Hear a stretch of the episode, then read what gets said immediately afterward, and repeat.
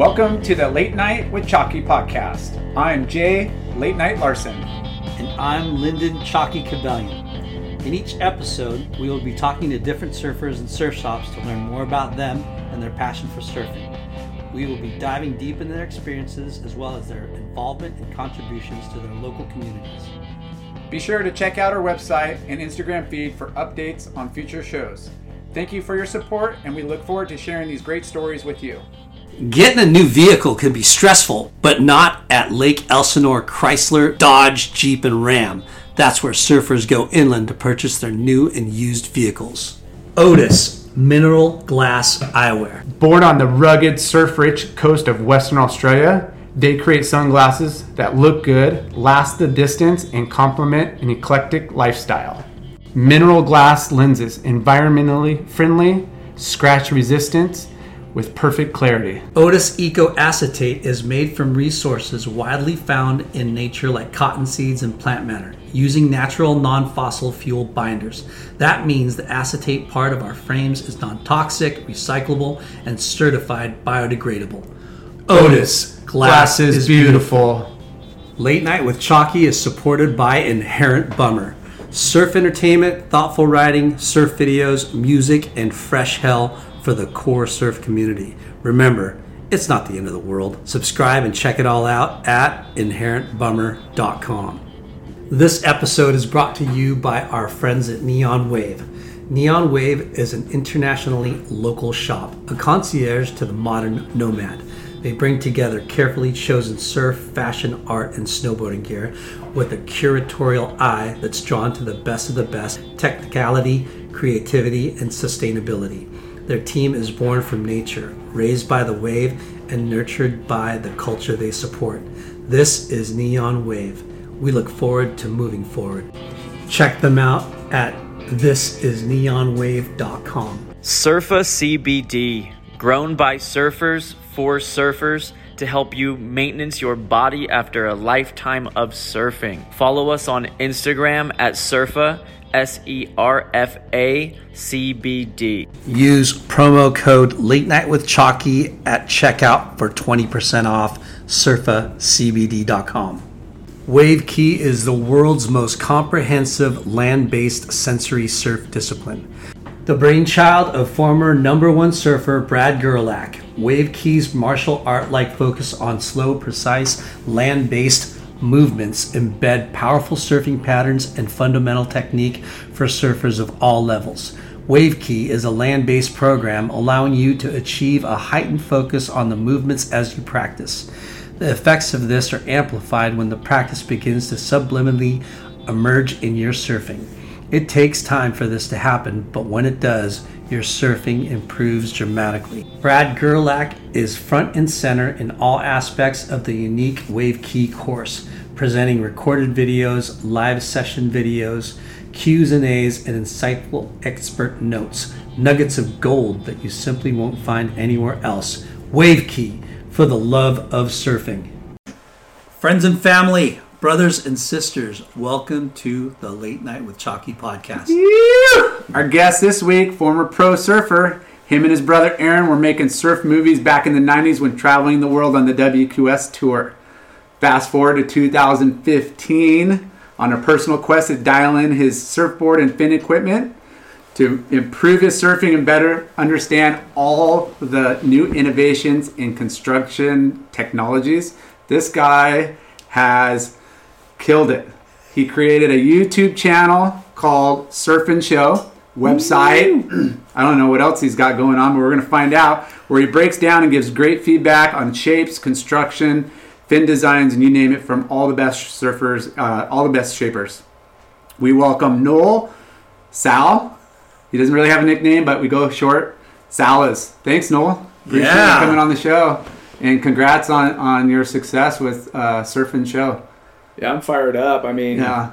Um, back in the '90s, you talk about being on the QS. Jay and I spent some time together in Hawaii. So yes, when uh, you guys reached out and talked about you know jumping on the podcast and stuff, uh, I, I couldn't be more stoked to yeah. um, hear kind of like what you guys are doing, and then yeah, we we love talking about surfboards. We like talking about surfing and our what we're passionate about, and just helping surfers in general. And that's kind of how we started. So hey, thanks for having me on the show, guys. Yeah, So- we're Yeah. stoked to have you. You uh, have carved a little niche, you know, in in keeping the dream alive, and Yeah. we always, you know, love to hear how how that unfolded. You know, Yeah.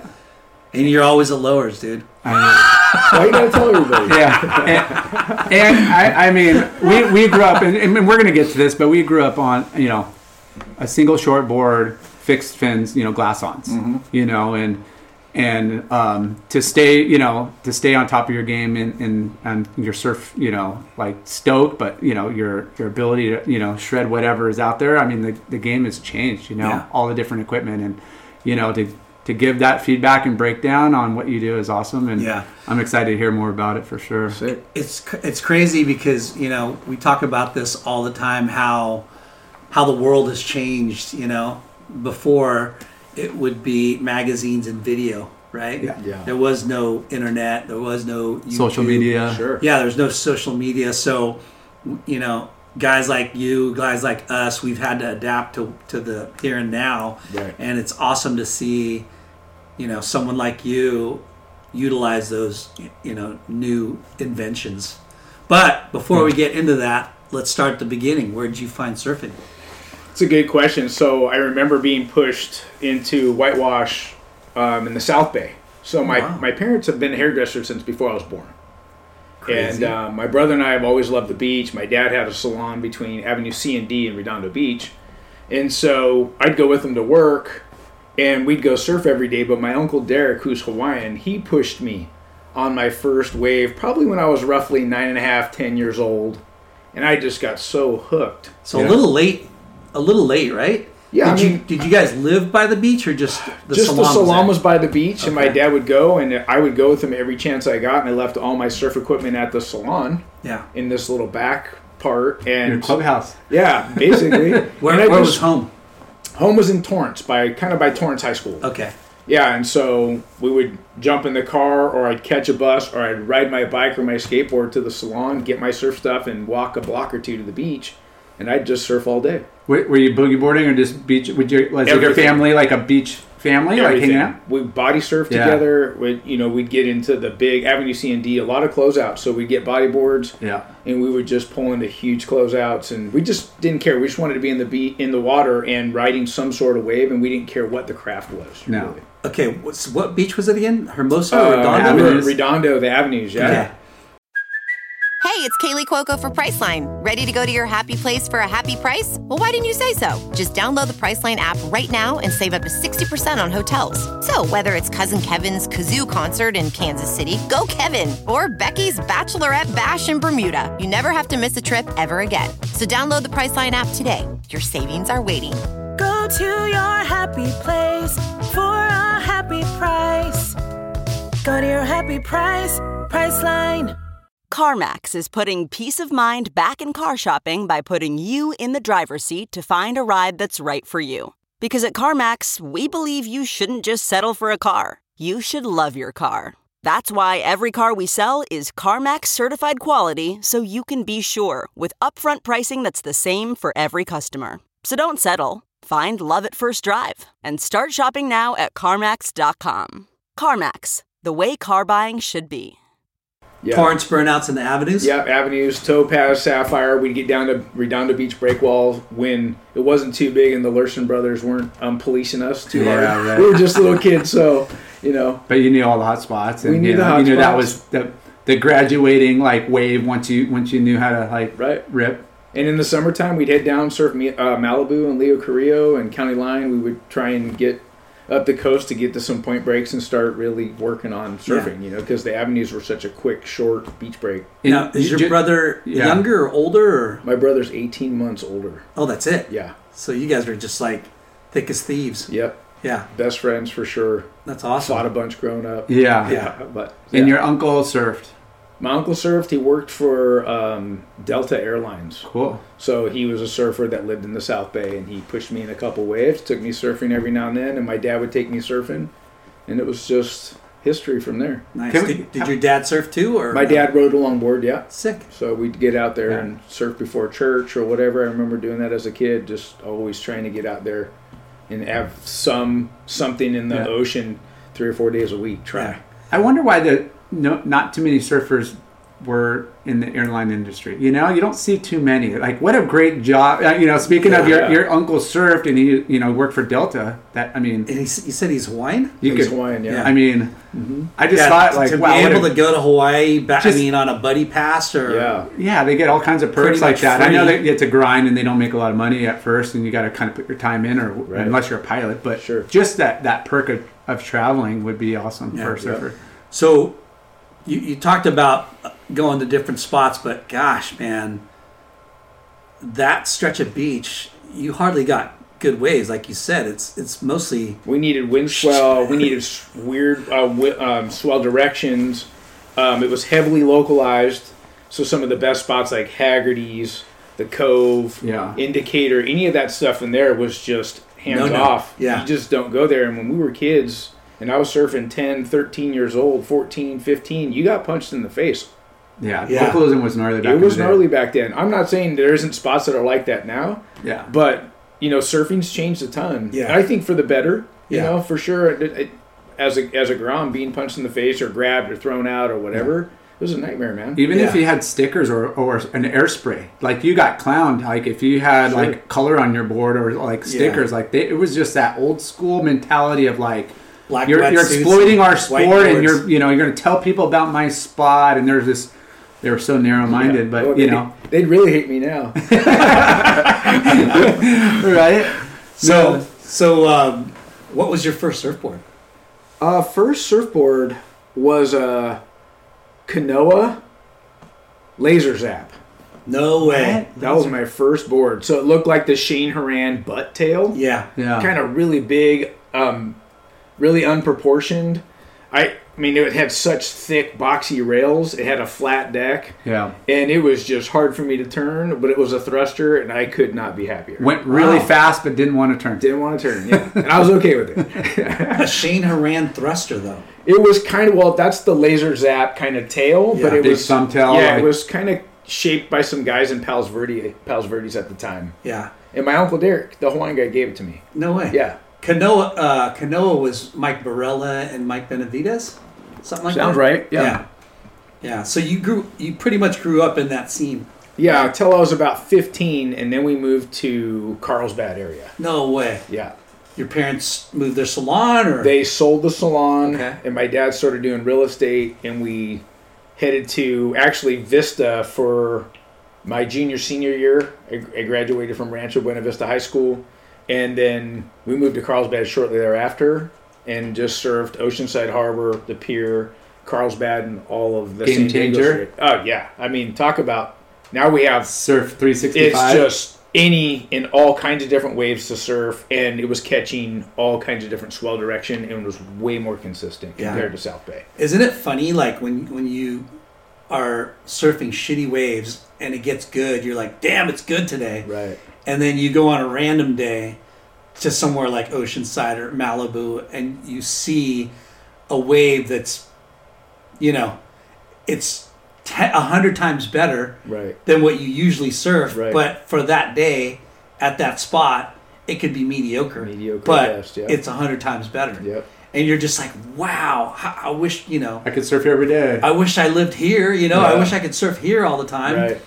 But it's funny how how like content you are, wh- whatever conditions you have, you're content because you're surfing. Yeah. True that. You know, South Bay was was tough. It was tough to um, think that you could try and get on tour if Yeah. that was your home base for a, um, the greater part of your younger life. Yeah. But uh, Greg Browning did it. yeah, There was there's some been some great surfers that Yeah. came out of the South Bay that just destroyed. yeah, Yeah. You know. We we've had Greg Browning on, Jeeves on, but you know when you think about the that pedigree of surfing from the South Bay, it's not as populated. You know sure. what I mean? Sure. Because you know Frohoff, Ted Robinson, Yep. Ke- Kelly Gibson South Bay. Um, that might have been before my, Yeah. my time I- that. you one. know, but there isn't a hell of a lot of South Bay Yeah. World Tour WQS Yeah. surfers. Right? Yeah. Right.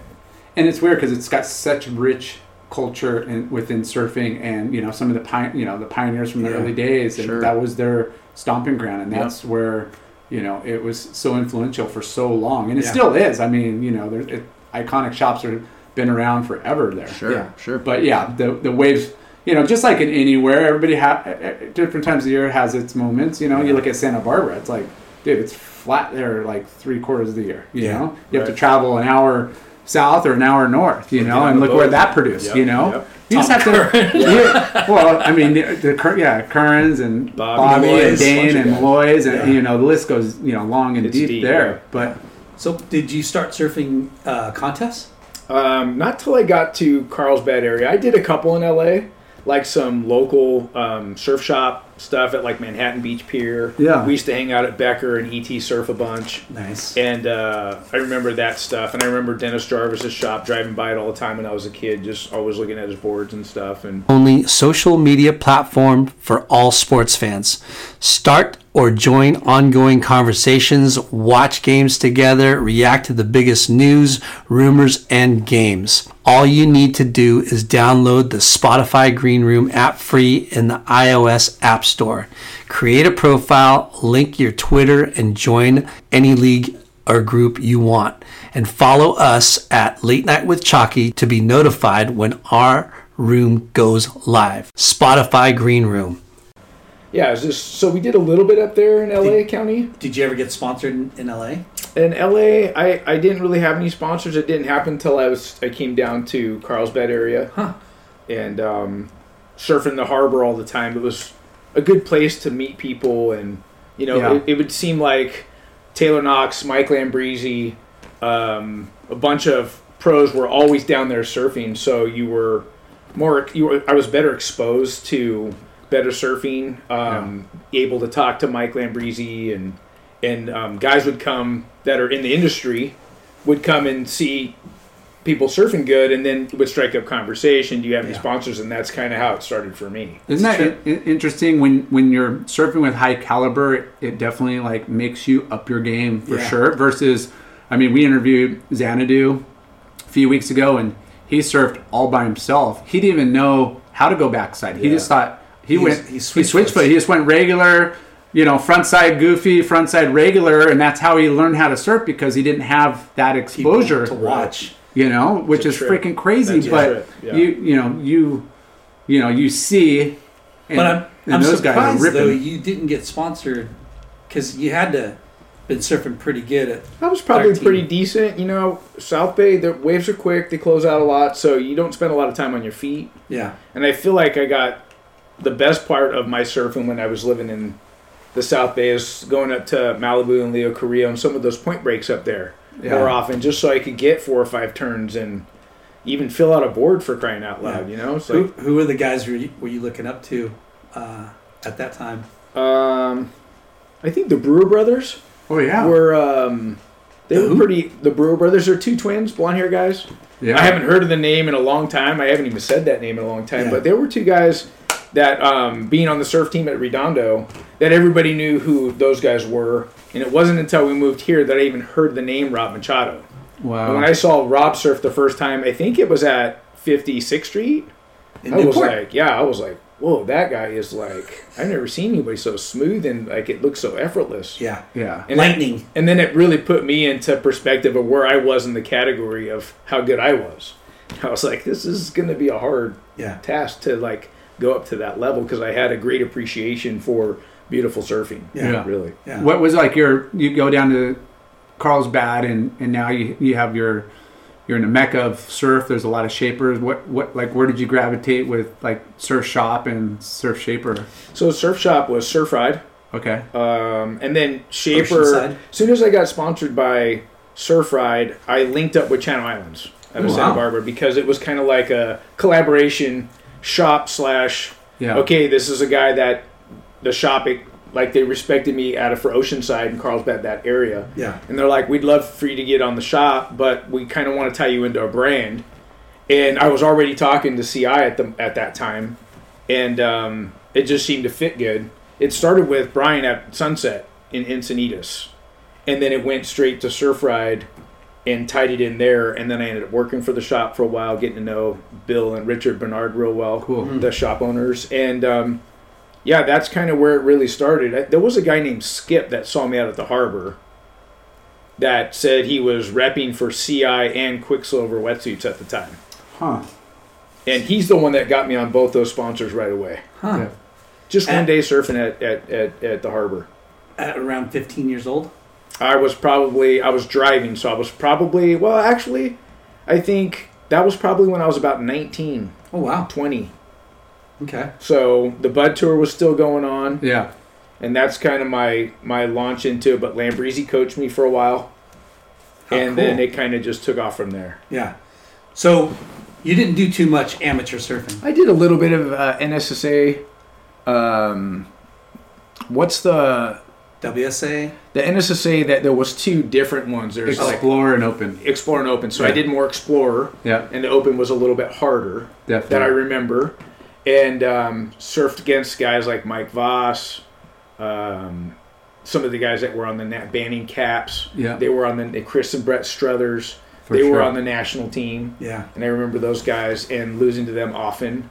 and then They were I- good competitors. yeah, and then when I started training with Lambresi, um, it wasn't till shortly thereafter, working on bottom turns and cutbacks, that he's like, "It's up to you what you want to do now." So, and then it just started surfing the Bud Tour because it just seemed like it was the appropriate thing to do for my age. Yeah. Can can we just pause there for a sec? You talked about you know getting coached and learning proper bottom turns and, and proper cutbacks. Like, you know, two not critical moves, but they are the most some of the most critical moves. Yeah. You know, it that that They're- you need to They're master. the move before Yeah. the move. They they're the setup, Yeah. or you know the transition or whatever. Because I think that gets overlooked a lot. And Sure. you know, I I was P, Peter Townend PT was our junior high surf coach, Mm. and that was the f- one thing that he taught us first thing, like learn to bottom turn, Right. learn to like come off the bottom and get up into the pocket. You know, Yeah. don't race down the line. Don't even look down the line. And it, you know, like, and it's just that it always stuck with me Right. because once you figure that out and you're like wow that's how you you get speed not gyrating down the middle of the wave you know like Why do you look at me when you say that? yeah Lyndon just goes down as fast as he can into the wave and does the old school like cutback no um, but no i mean so lambresi was instrumental on like Huge. giving you Huge. like Huge. contest tips or just improving style and surf I technique think it like, was both. I Because he'd already won three. he had five. He had five U.S. championships at the time when he started working with me. Wow. and I was into reverses, 360s. I was doing airs because I was skateboarding a lot, a lot of vert, hmm. yeah and a lot of like any kind of bowl, something that we could find, or even like yeah you know the ditches. We would skate ditches, and we were always doing big grinds and trying to do airs, and yeah and he's like no. and and so when I started to surf, and he he agreed to coaching me, he's like, hey, you just I don't want to hear any back talk or any questions because when you do, it's I'm done. Yeah. And we were shooting video all the time. yeah And so Taylor and Mike were surfing together a lot. And Taylor I- Knox. Taylor Knox, yeah. And I started joining those guys in the sessions and we were videoing everything. So I'd get home and get to go watch it with Mike and Mike would critique everything. And then I had one where he's like, okay, for a certain duration of time, I don't know if it was like 30 or 60 days, it was bottom turns, cutbacks, and floaters and snaps, and that's it. Yeah. He goes, if I see any reverses or if I see any airs at all on video, I'm done.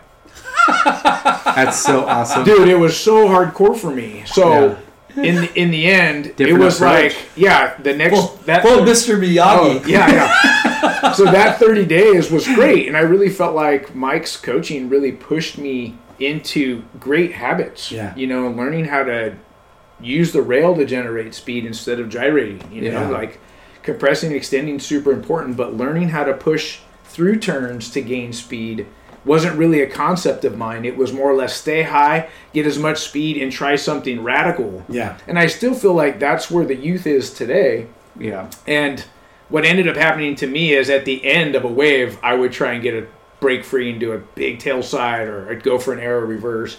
And I actually pulled one, and I, I would probably would have given myself at the time on the QS standard of judging, I would say that was probably an eight. And I was so excited. That was like my And best tore clip down? ever. And he's like, and then my brother's like, bro, that was sick. and Mike goes, you do that again, and I'm done. I was like, so we continued on for another 30, 60 days after that first 30. And I felt like at some point it made me a solid competitive surfer, like on my rails. But I kind of felt like I lost the edge to be creative. Yeah. Mm. And it was almost like it was a tipping point where now I get to an end section and I want to do a big layback gash where I'm setting that heel side rail in, or I'm doing a two turn combo where I'm doing a roundhouse off that and blasting this side, which I love both. Yeah. But it kind of messed me up with I lost my my ability to timing the airs and all that stuff, and I never went back to surfing more creatively and getting into tricks. I kind of just stayed really. Yeah. So, but it was good for me. Yeah. I'm super happy. Like where I'm at in my surfing today, Yeah. I couldn't be happier. Thank you, Mike Lambresi. You Yeah. know what I mean? because you know you could only do you know the tricks for so long i mean it's either you, you're going to get injured or just you know there's going to be somebody you know doing it bigger and harder and higher which is always the case Sure, you know sure. but fundamentals you know like you still use it till today Right. you know top was- turn cut back you Yeah. know like using and maximizing the wave getting speed you know it's not like you're you know i don't know how old you said you were 40 something uh-huh. but yeah. i don't i don't look to go do airs It's funny. I just uh, want to go do some good turns. Yeah, yeah. we had Slam Breezy on the show a while ago. Oh, sick. He was talking because you know he was a boogie boarder, right. right? And then he was exceptionally well at boogie boarding and Right. won, you know, contests and stuff. Sure. And then got into surfing, and then uh, he was telling us how he got videotaped for the first time and watched it, and he said, "I am horrible." Remember that? Yeah. He was like, "Man, I can't believe I surfed that bad." But I want to get I want to give him credit. He he wasn't just a boogie boarder. He was doing both. Like he was making Yeah. money. Yeah, he was making money Yeah. on the boogie side. Right. And he's like, But- why not? But yeah, he was he was gyrating to where he was like really bummed out on his style and Sure. Yeah.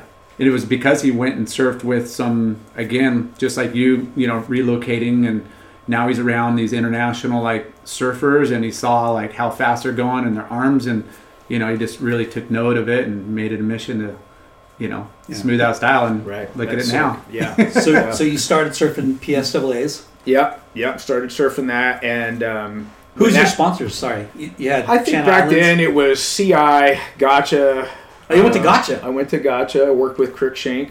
Um, nice. Never made a penny from any of the clothing companies. Just saying straight up. Like, Yeah.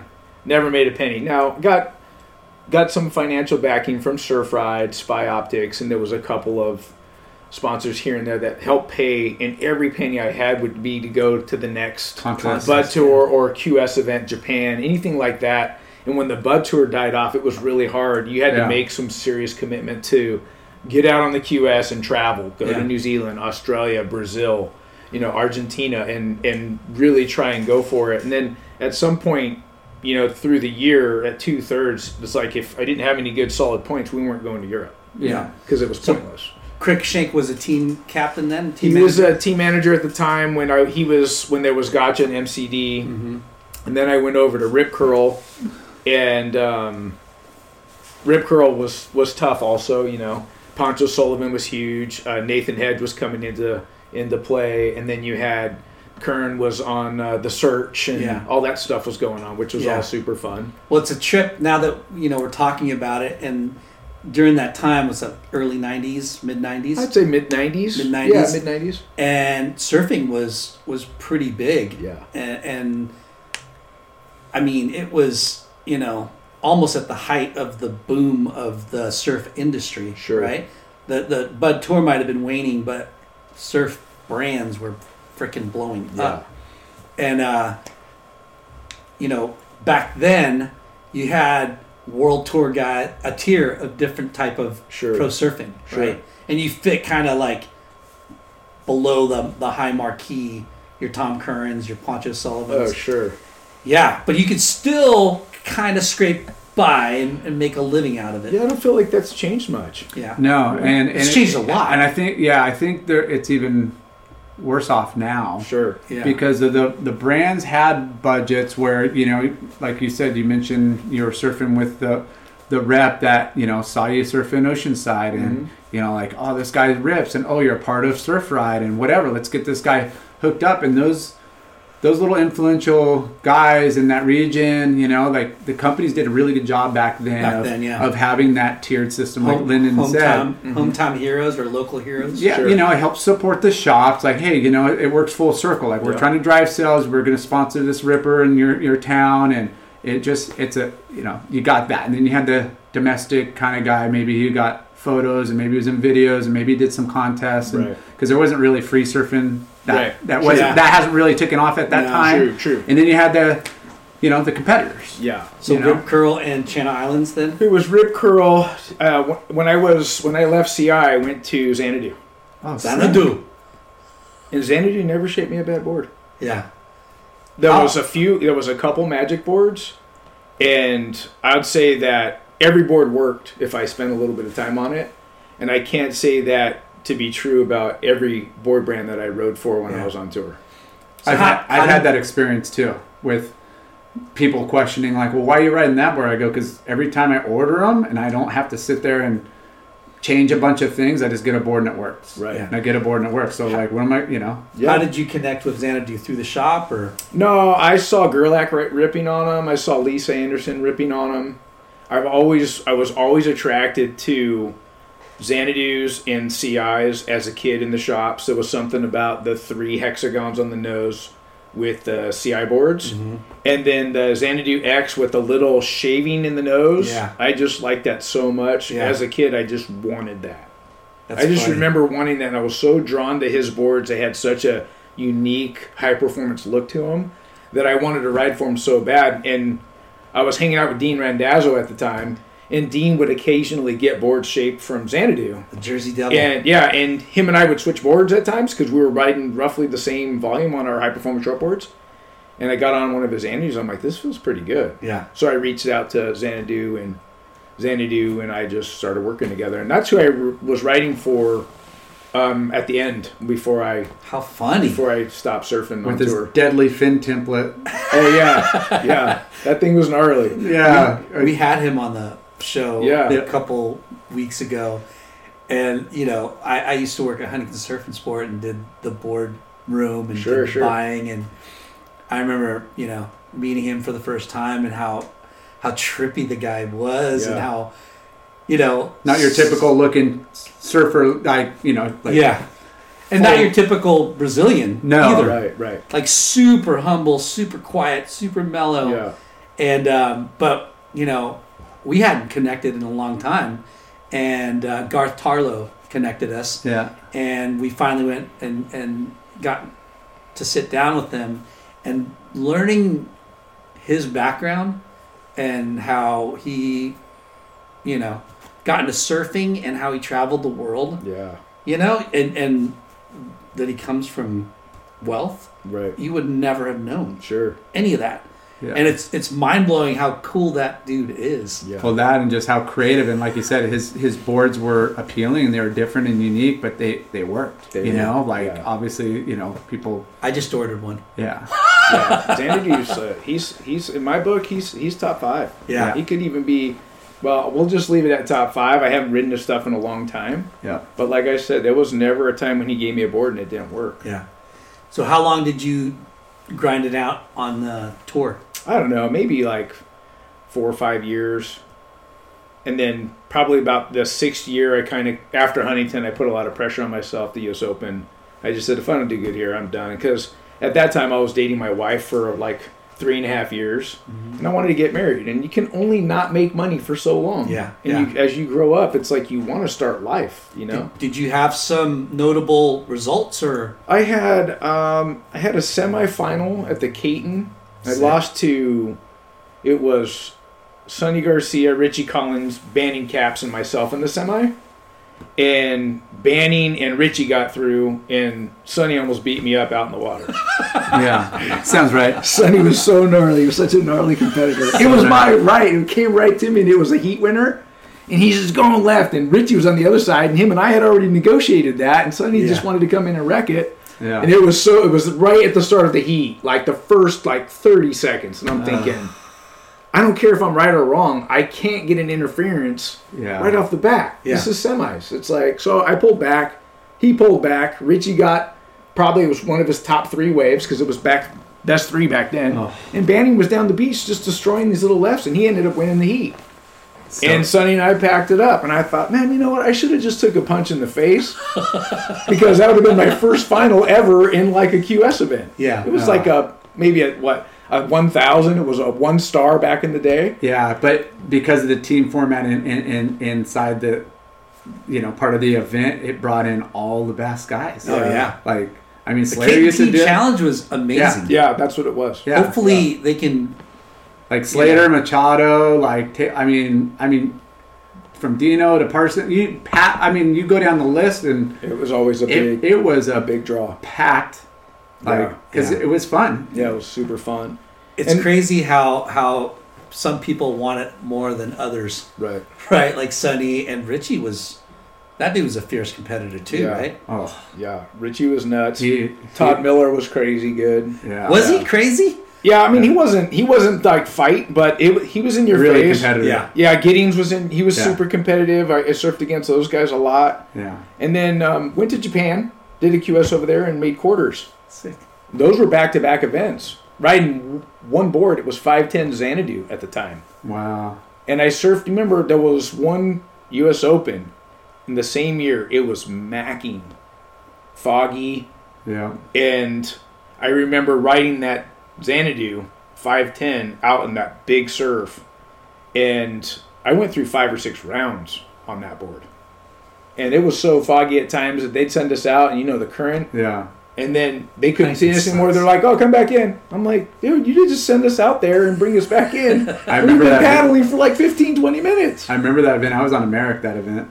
It Yeah. was a long time ago. It was big out I there. remember bro. it. Some Yeah. of the one of the one of the um, Is it the one when Gerlach did the floater? Or I don't think it was. I don't think Gerlach was in it back then. I don't think that was it, but I I remember doing pretty well in that event. I never did well. I, I think I made it round before quarters. Like Right. don't make up stories No. to impress anybody. Yeah, no, I, I couldn't even like. I, if I after years of like doing that event, I made it like through two heats. Um, but that heat, I lost to Renan Rocha Right.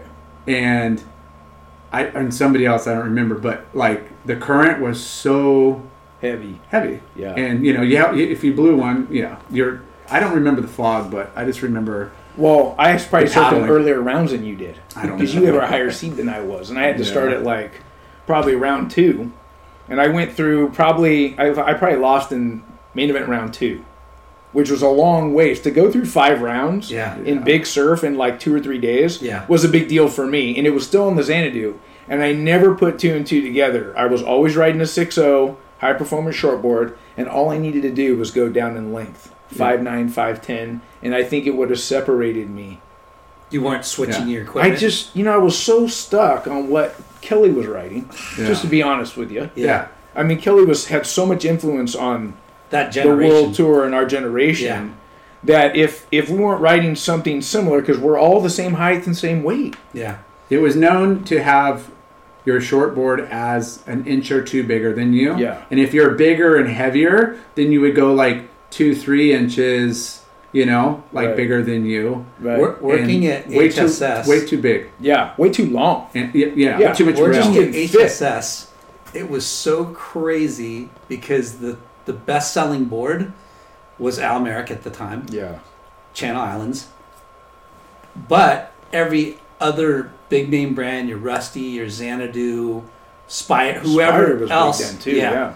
whoever else, you would order. I would order the same dimensions. right. You know, it was 6'2", 18 and a quarter, That's the influence Two- I'm talking about. two and an eighth, two and a quarter. We you were know, so brainwashed. Yeah. man. it was such a bummer. and that was Yeah. like the the size. Right. You know, that sold every single time six two, six one. right, You know, those are the the two sizes that every single board you'd had. If you ordered one six zero, you know, a five eleven, you would order five six twos and Sure. five six ones. yeah, yeah, And those are the ones would sell because cuz of the Kelly But, effect. but going back to your point, there was a transition of, you know, going to Japan or Argentina or Uruguay. These places are known for it's going to be super small. Yeah. You know, most other places like oh Australia, you're going to surf at least swell and chunky or good waves or Right. you know Europe same thing. And I I remember going to Japan uh, on my, on a Mark Pesh and I brought a 510, and it had Wide wider, tail block. wide tail block, had a little hip, Less rocker. little less rocker, and no joke, I was like, this thing is so good. And then I ended up riding in a little bit, like, and, I, and again, it was for you know shoulder high, chest Yeah. high, and below. And I'm like, this thing seems so fast, and I could put it where I wanted. It was like magic. And then I'm like, I, and I kept pushing the envelope on like what size I could get away. Right. And I'm like, this thing's working in everything, you know, hollow waves. Like it doesn't matter if it was meant for was small just magic. It just was magic. So I just, you know, kept refining, and it, it was kind of a tough, you know, to change your whole like a quiver. It was like, well, I just ended up writing that board almost in everything. Right. You know, it was crazy. And did you get good results on it? How'd it go for you? for sure. Seeing how how I missed that, Yeah. I don't know. I got off that board because it was pretty hammered. Yeah. It went through three events, and I'm riding it every day, and the board was just almost trashed. And I thought I never put two and two together that have another one shaped, and I didn't think Huntington was just macking. I mean, some sets were scraping the bottom of the pier, Yeah. Yeah. and I was riding that board out there, and it, it was way out of that board's element. Yeah. However, I could I had the it was so responsive that I could get it into that lip real quick before it closed out or whatever. And I never put two and two together that I needed to go shorter. At five nine, I was riding a six zero. Yeah. So just adding that length, it just takes time to move that rail line around. And we're surfing mostly beach break, and it's on the QS. It was a grind. It was Yeah. junky. So I just I missed it altogether. I just never saw it. It's funny though how you can make a board work if you believe it works. Yeah. You know what I mean? Sure. Like sometimes you just go, "Oh my god, these rails are perfect. They're Yeah. perfect shape." And then, you know, the thickness through the nose to the tail, sure, you're like, sure. "Wow," you know, like, "Oh, and the fins look like they're perfectly placed." And you're like, "This board's insane." And Yeah. it turns out to be insane. Yeah. But then you're like, "Yeah, it's the best board I ever had." And then boom, you get something completely different, something that you might not think works, and sometimes it does. Right. You know? How Yeah. weird is, you know? It's strange. But I, I was looking at guys' boards, the generation before us, whether it's like Simon Law, Matt Hoy, or Sunny, or you know, po- all these guys that were kind of the '80s pros that Yeah. were kind of still on top of their game in the mid '90s, early '90s. I was looking at their boards, and here we are, like you said, we're all chasing the Slater glass slipper, like freaking, you know, banana rocker route, and I'm I'm looking at those guys who are who are going the fastest and dominating outside of the few of the younger, and they were on R510s, like Yeah. this the wider, Thicker. you know, thicker, like you know, outline, but they were a little bit long, you know, they were on longer boards, Right. But that that board, you know, concept of a little thicker rail, but the, you know, those guys were powerful and they're grown men. You know, we are Right. just like groms, Right. You know, So, so going back in time, what was your first surf trip?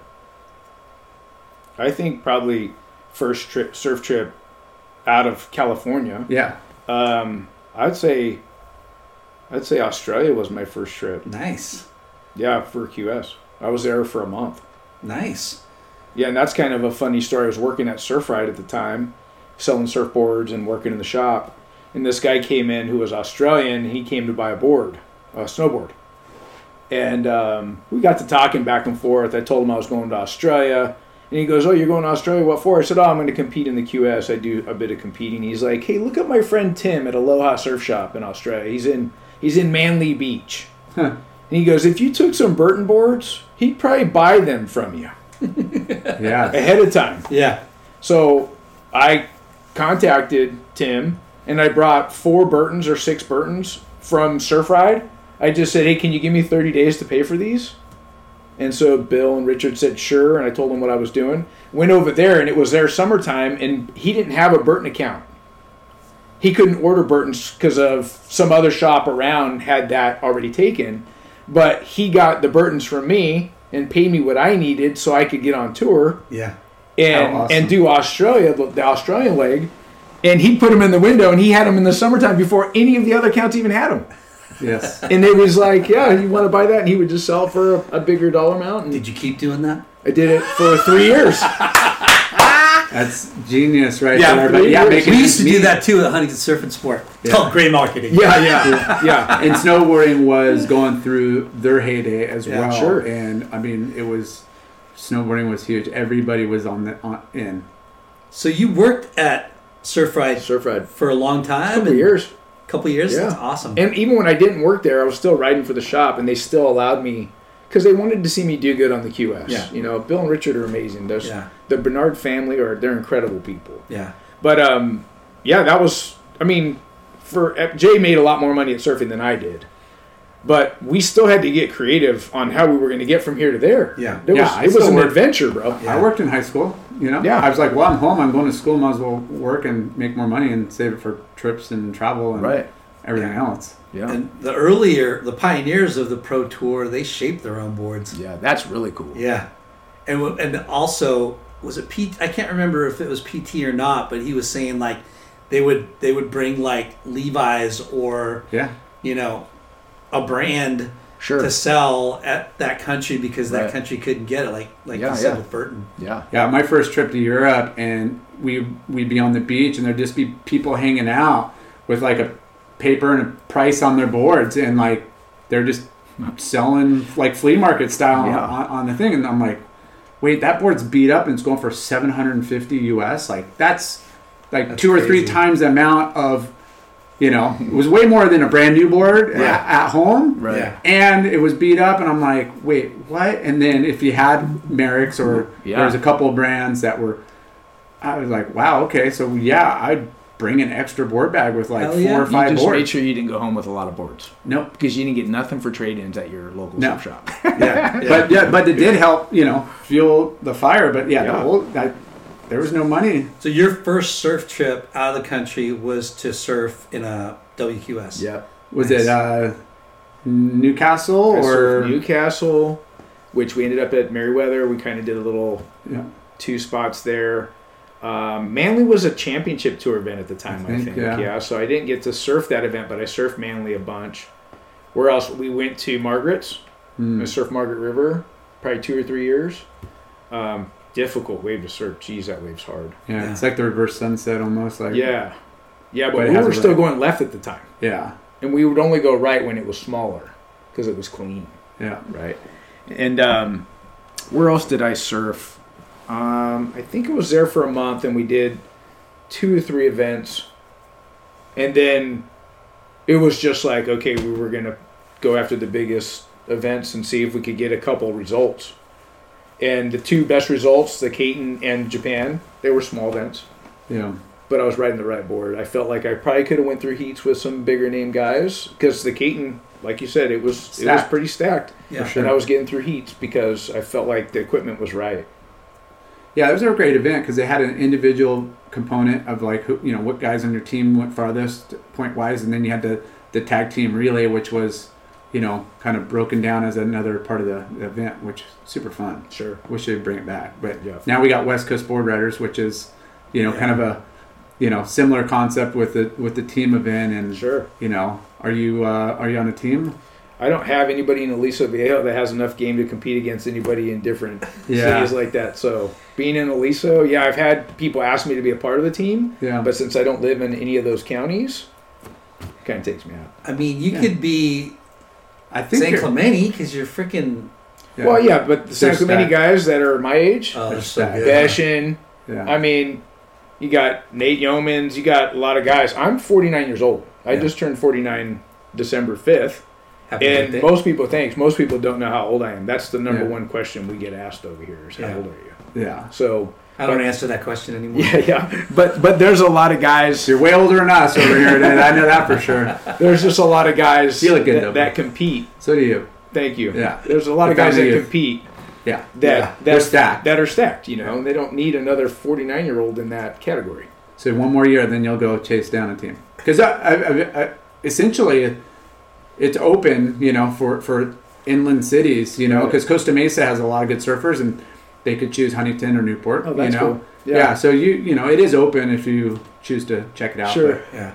But if yeah. You're, if you're CC Bestloff, you can go for Ventura oh or god. Huntington That guy. or Newport. Yeah. um, do you remember like getting uh, first mag shot or like uh, ad in a mag? Or- Yeah, I got an. Ad, I think I remember shooting with Rob Keith. He was shooting with Surfer Magazine a bunch and um, getting some closeout barrels at Pano. And then um, rip But curl, r- rip Sick curl. photos, but everybody's like, Yeah. "Oh, how good was that spot?" Or wave. You're Yeah, like, "It was a it was a it was a closeout I got to travel in for a while, but Yeah. it was a collaboration collab ad with Surf Ride and Rip Curl at the time. cool. So yeah, Rob Keith shot that, and occasionally I'd get you know something ran in a magazine or something like that, and it was super fun. Yeah. Yeah, Did you did you uh, go to Hawaii a lot too, or yeah, we, we'd go to Hawaii every year. Um, one time we all stayed in the same house. Yeah. it was at Love Hodel's house maybe. Uh, yeah. Uh, gosh, yeah. Love was living with us, and um, S- Uh, Simmons, Ryan was there. Ryan was there with Wyatt, us. Wyatt, Wyatt was there too. Wyatt was there part of the time. Deffenbaugh, Jeff. Yeah, I mean, all of us Huntington guys would just pile in as Yeah. you know. at Love save some Hotel's money. house? Yeah, No, it was uh, my friend Dan Bilak who, Oh, who yeah, was a yeah, Huntington. yeah, He was going to school over there, so he got a house, and we just put bed, bunk beds, beds in every room, and sleep out in the living room, and what, Yeah. whatever, you know, Yeah. just make it work.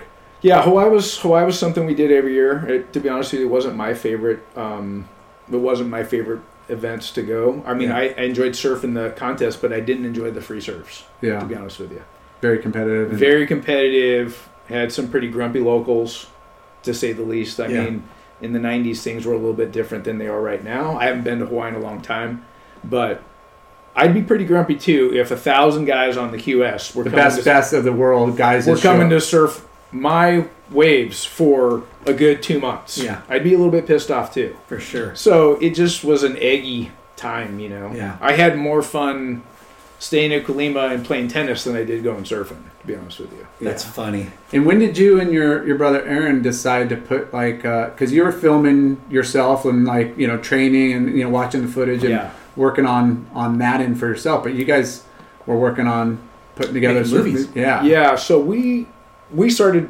working on my surfing. My brother and I. He Yeah. got a Canon L1. I remember the camera and. And he's always been into photography. People ask me all this time, why isn't doesn't Aaron surf more? Well, the bottom line is Aaron's been doing photography classes since he was probably 13 years old.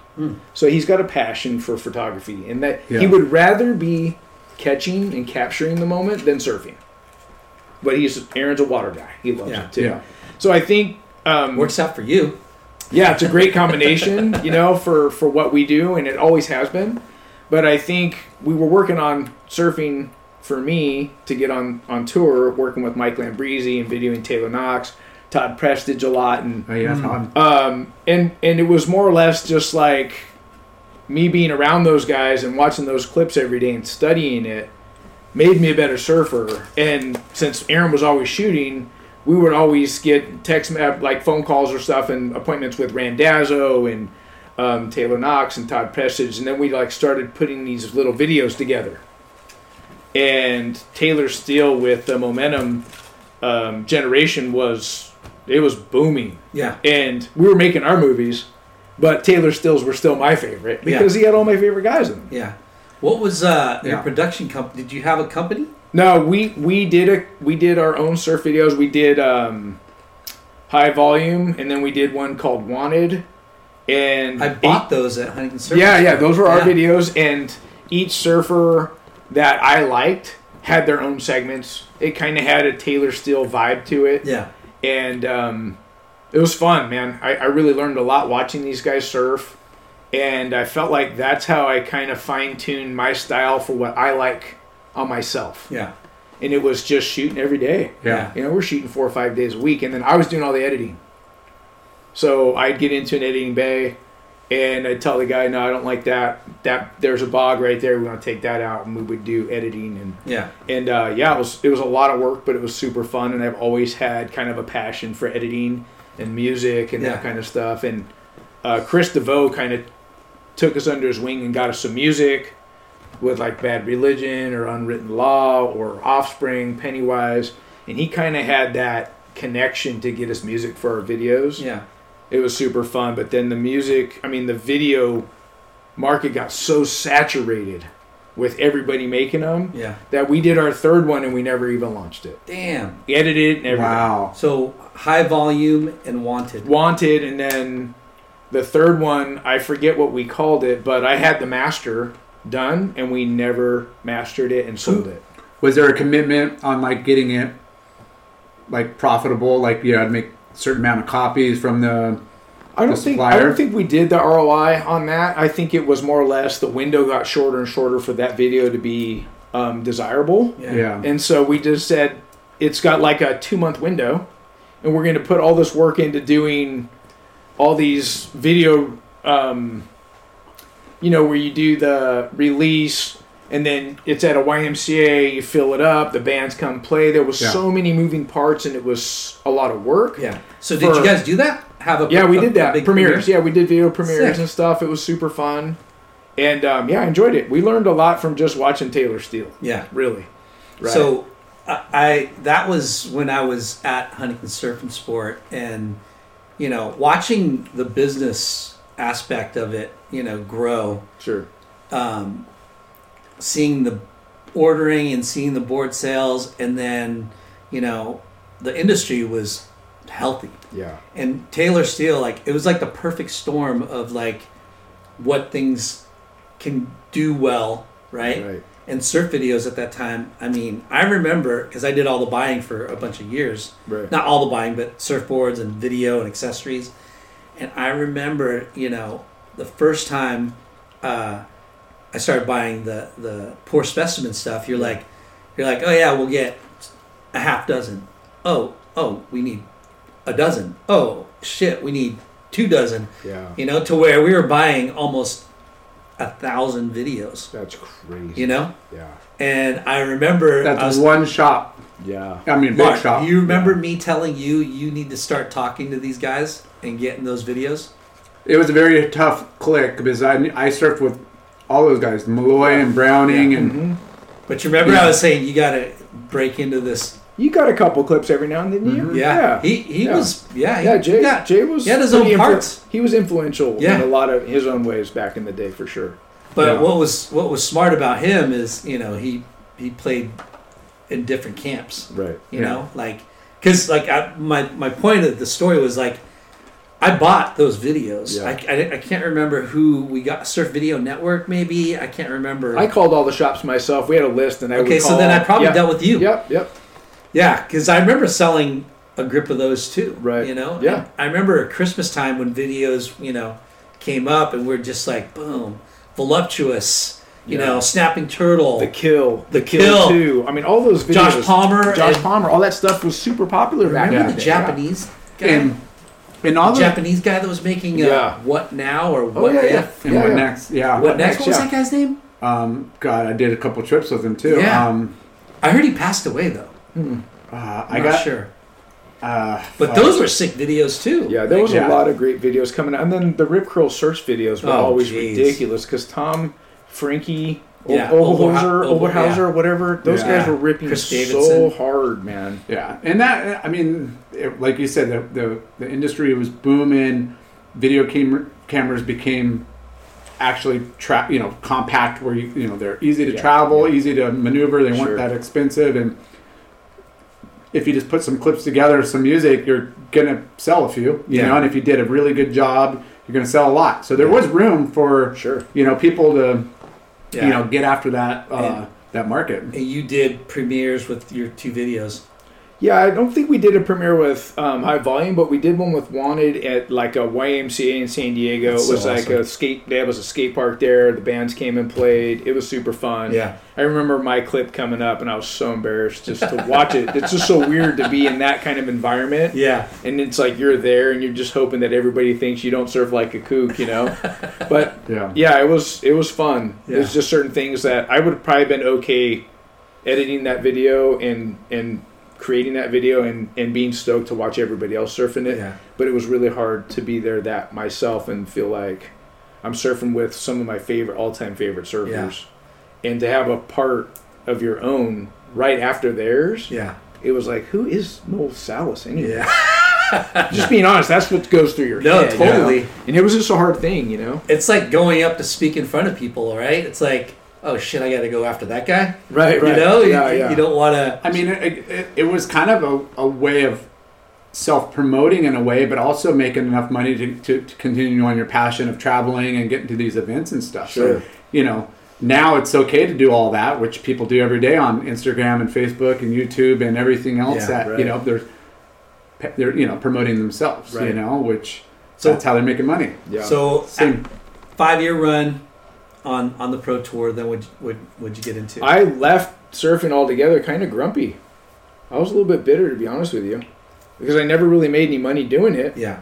So I, I Did you go to school or no, I just started playing golf.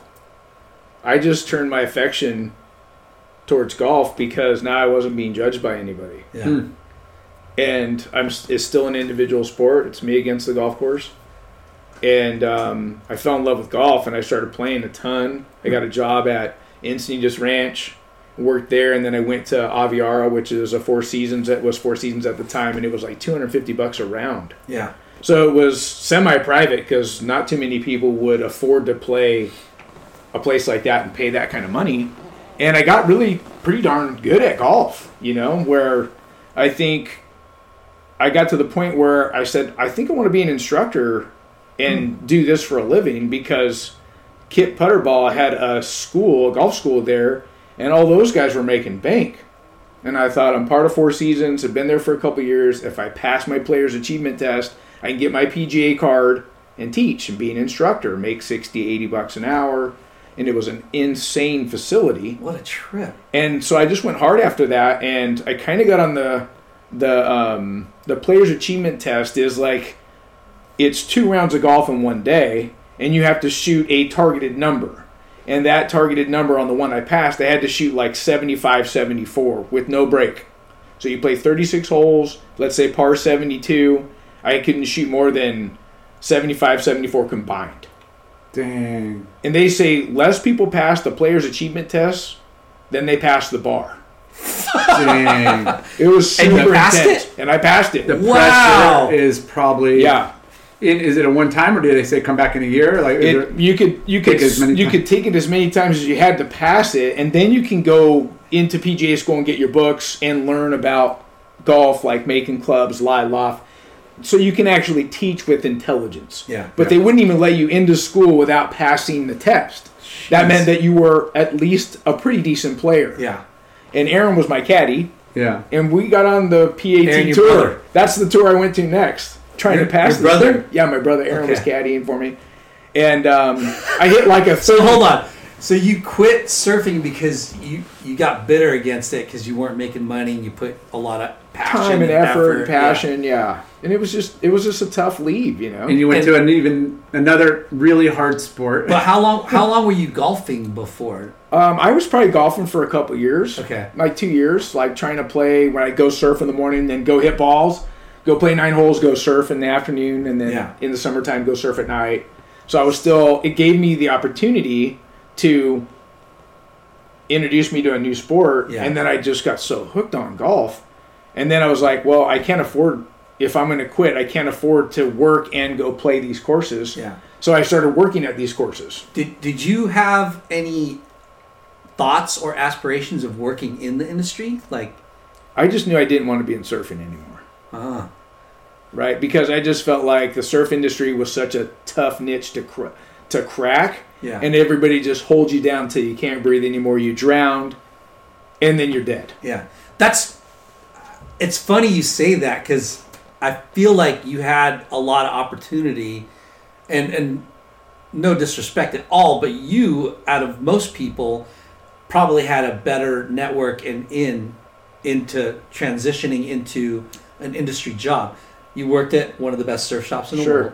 You're a pro surfer. Right. You're making videos. Right. I mean, yeah, your, your, how much more of your a resume was Right. there, your personality Yeah. is there, your ability is there, but like you, you, just didn't want to like your run wasn't there. marketing Right. or or like Well, I think what I think what happened is somebody talked to me about a marketing job at one of the companies, and if I had taken on the marketing and worked with the team, I would have to become everything I hated. uh and I couldn't do that. Like the integrity inside myself Yeah. would be taking a guy like Jay Larson, who absolutely rips, is the Huntington Beach guy, and I'm gonna have to be like, "Hey Jay, you're not the next Kelly Slater. I have a little bit of a budget for you. We're gonna pay you 250 bucks a month." Yeah. And my job is to get him for the least amount of money possible and Yeah. make my budget stretch. Yeah. I wanted nothing to do with it. got it. It was disgusting for me. Yeah. And so that's why I kind of went and did something different so I could kind of let go Yeah. of just the grudge I was holding against Yeah. maybe maybe the surf industry or even myself for that matter. Or You know? wait, we're gonna pay this guy how much? And he's I surf circles around this guy, and you're Yeah. gonna pay him because Right. he, he's supposed to mount up to somebody. You know, like it's a tough. It's an interesting road you Yeah. took. Right. right? Because like, like I said, what you had is like a you, you were at a stepping point to to make it. You could have easily worked in our industry, Sure. right? Which you, I'm, I'm glad you did it because you're creating a better life for yourself the way you want to, right? Right. And it wouldn't have happened if you would have, you know, Sure. tried back then. But it's so funny and, and interesting that that you were, you know, pissed at the industry and you you you became a, a golf guy. Right. You know what I mean? It's Yeah. so weird because And the golf industry was great f- Yeah. to me. I mean, uh, I Yeah. married my wife. We, we, I bought my first home. I was working at Four Seasons, probably making 60 grand a year, yeah, washing clubs. I'm scrubbing clubs as they come off. I even came up with my own name. I was a groove technician. That is epic. and, and you know it was just it was just I was just so in love with golf, and then you met pe- great people, people from the industry like Callaway's there, Titleist, all the biggest golf manufacturers are in the mecca as Carlsbad, Yeah, that's a and so I got to meet all the a lot of great people that worked in the industry. I met uh, Scotty Cameron, who became a great friend of mine, who's the best putter manufacturer in the world, and um, met great people. yeah, And so it's probably refreshing and cool, and you know you get you know the respect and you know the the you know the support. You know, like hey, you put in hard work, you're hustling, like they give Yeah. you opportunity, and Right. sometimes you weren't getting that on the surf side. You know, you do all the hustling, you're you're obviously doing well, but then it's like, what next? Who's next? You know, like it's Right. an ever changing you know Right. mission to stay on top. but golf is so such a weird Yeah. um, industry you know sport industry Yeah. it's it's it's so elite right and Yeah. what's crazy is you have to be really good Yeah. at golf to make a name for yourself Sure. for a living you Yeah. know what i mean Yep.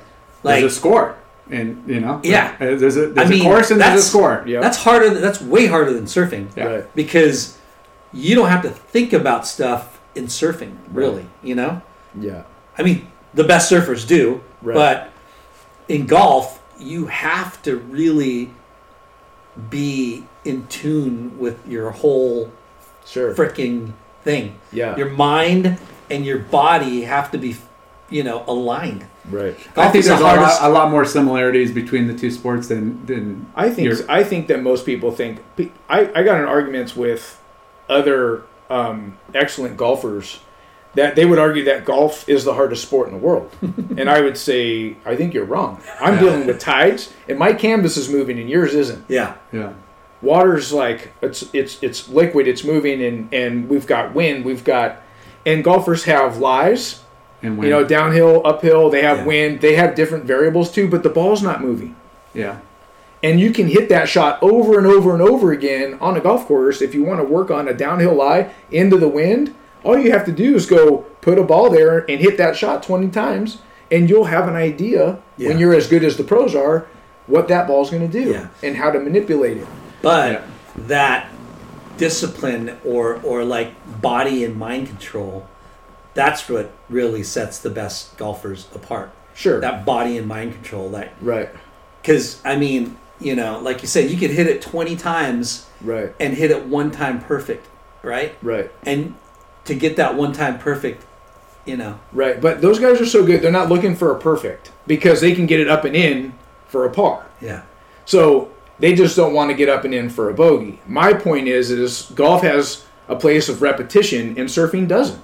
Yeah. We don't have true. repetition. We have the pools now, Yeah. and now we're seeing these kids doing airs and doing all this awesome radical stuff that we didn't have the luxury of that yeah, back in the '90s. yeah, So repetition was just getting out there, but it was pretty rare to get the same section two times in one day. yeah. For sure. Yeah, you're Super like, man, rare. I could probably nail a lot of these airs if that section kept coming at me. Right. You know? Yeah, yeah, and that was that was my point. If I had that cushy landing, Yeah. or I had that like you know right wind and coming, you know, right. How For sure. funny! So you're you become a golf guy. Yeah, so I went into golf and A then groove technician. yeah, I was grooving some some some um, golf clubs and got married and we started a family and then um, we started a hair care company with What? Yeah, with shampoos, conditioners. My parents are still hairdressers Yeah. in in the in the grand scheme of things. And my dad started doing hair again, and he had these formulas, and he's like, "Hey, I think I have something. Let's do the Long Beach Hair Show." So we did the hair show, and we put this hairspray liquid in a clear bottle, and before you know it, everybody wanted to buy the hairspray Because they could see it. because they could see it perform. Yeah. They could see it perform. He could stand the hair up, comb it out, style it with a curling iron, brush it out, put a flat iron on. It would just change the texture over and over and over again. And you can't do that with any other sprays in the world, even today. What's the company called? It's called White Sands. Most people don't know it. I never talk about it because I ain't got no hair. yeah. Me too, bro. So it's kind of like the laughing thing when people ask me what I do. I kind of duck. I'm like, yeah, we do hair care product, you know. They're So your, your dad came up with this. My dad had the formulas, but we started the company together back in 2000. So we're 21 years deep into this. Wow. And um, yeah, just selling it to salons, doing trade shows, and and and trying to get the name to grow. And that, in the process of doing that, I started to surf a little bit again. So did you quit surfing? I quit surfing. For how long? Gosh, it must have been. I want to say maybe eight to ten years. Shut the What? front door. That long. Yeah. Not. Didn't even surf. Not even one time. you were Wow. pissed at surfing. Eight, eight to ten years. Well, I was just in love with golf. Yeah. I- Another. Yeah. Another What habit. happens? Yeah. What happens? I don't understand. well, that. what happens when when you when you when you stop surfing and surfing takes so much time every day is that now I went in, I went into golf and it's four to five hours a round plus practice.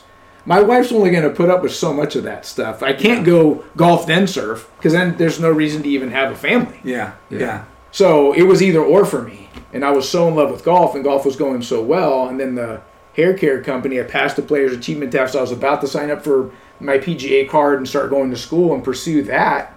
That the hair care company blew up, and I was like, well, I guess I'm working with the family. And I kind of just bailed on that and bailed on golf and started doing this. All the while still playing golf. Yeah. But then every now and then You I quit for eight years? Yeah, probably eight, ten years. That is nuts. I That had is brand- crazy. I had new boards in the garage that had never been waxed for probably four or five years. Lyndon hasn't gone eight or ten days without surfing. Even injured, the guy who still won't take a break in his entire life. Come I- on, when's the last time you took ten days off? I don't think I ever have, and I, I don't know. I don't think I have. Yeah. No, you haven't. I'll surf crappy waves too. Like, Sure. What- that so crazy. Yeah, eight, ten years. So coming back into surfing, I was so lost on equipment. Yeah. I was completely lost.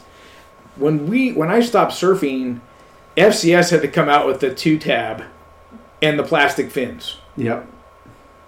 That had just started. We were traveling. They were crap Crap. because they were flexing like crazy. But we put up with it as pros because traveling with glass ons was even worse. Yeah. yeah. You busted fin boxes. You know, it was a nightmare. So I got. I picked up a few boards here and there with fins on the road, you know, or with with the plugs on the road here and there. But all my boards I brought were glass-ons, and it was a bitch to travel with. Yeah. Lyndon knows all foam blocks. Yeah. Yeah, foam blocks or or the balls that you would block. just shove in between. You would buy those bouncy balls, Yeah. and we would just tape them around the fins, and you could drop them, and they wouldn't hit the fins. So we had different things, but when I came back, Futures and FCS, they were they had different constructions. They had different materials. They had. Yeah. I didn't know what to. I I tried when I came back. I tried to get a 6.0 CI off the rack at Irvine Spectrum. It was the first board I bought. I didn't even know about volume. It had some. It had volume. on Irvine the- on the- Spectrum? on the string. Oh yeah, I was the guy that walked through the Spectrum, bought a board, and walked back to my car in front of all these people. Like felt like such a kook. What, What shop was there? Yeah. Oh gosh, I think it was a rip curl shop. Oh my gosh. I think it was a rip curl shop. And and you didn't want to go down to the coast to like you You know, I could have went to Surf Ride. I could have went to Huntington or Jack's. Irvine was the closest. yeah. I just went to the closest place. So wait, when you finally decided to go s- surfing again, you you bought a brand new board. I brought a brand new CI. The, and and you're looking for a board that you stopped surfing on, which was a decade earlier, and it was like, where's my little 6.0. you know, Where's 6.0, my little 18 and a quarter, board? two and an eight? And I think it was uh, OG, or it was a flyer, is what I bought off the rack. And um, Great model. Yeah, great model. Yeah. I, I think All the around. volume, the volume, I was probably, you're gonna laugh, I was probably 195 pounds at the time, and I would imagine the volume was probably 27 liters. So it mm-hmm. was, I Way was under. totally Yeah. backwards here. Yeah. And so I caught a couple fun waves on it. Started to get my groove going, you know, the timing and everything starts to come back. And then it was just such a struggle and bad waves. So I started buying used boards on Craigslist and I started to learn about volume. And I was trying to dial in my volume and my weight was dropping because I was surfing all the Yeah. time. Yeah. So I went from You want 195. rip golf and all that? Just kidding. So I went from 195 in weight down to like 170. And I had dialed in volume by buying and selling, trading and selling on Craigslist Boards. boards. And that's how I finally figured out what my volume was that I liked. it took me probably, I'd say, a good year and a half. Wow. I still don't know about volume.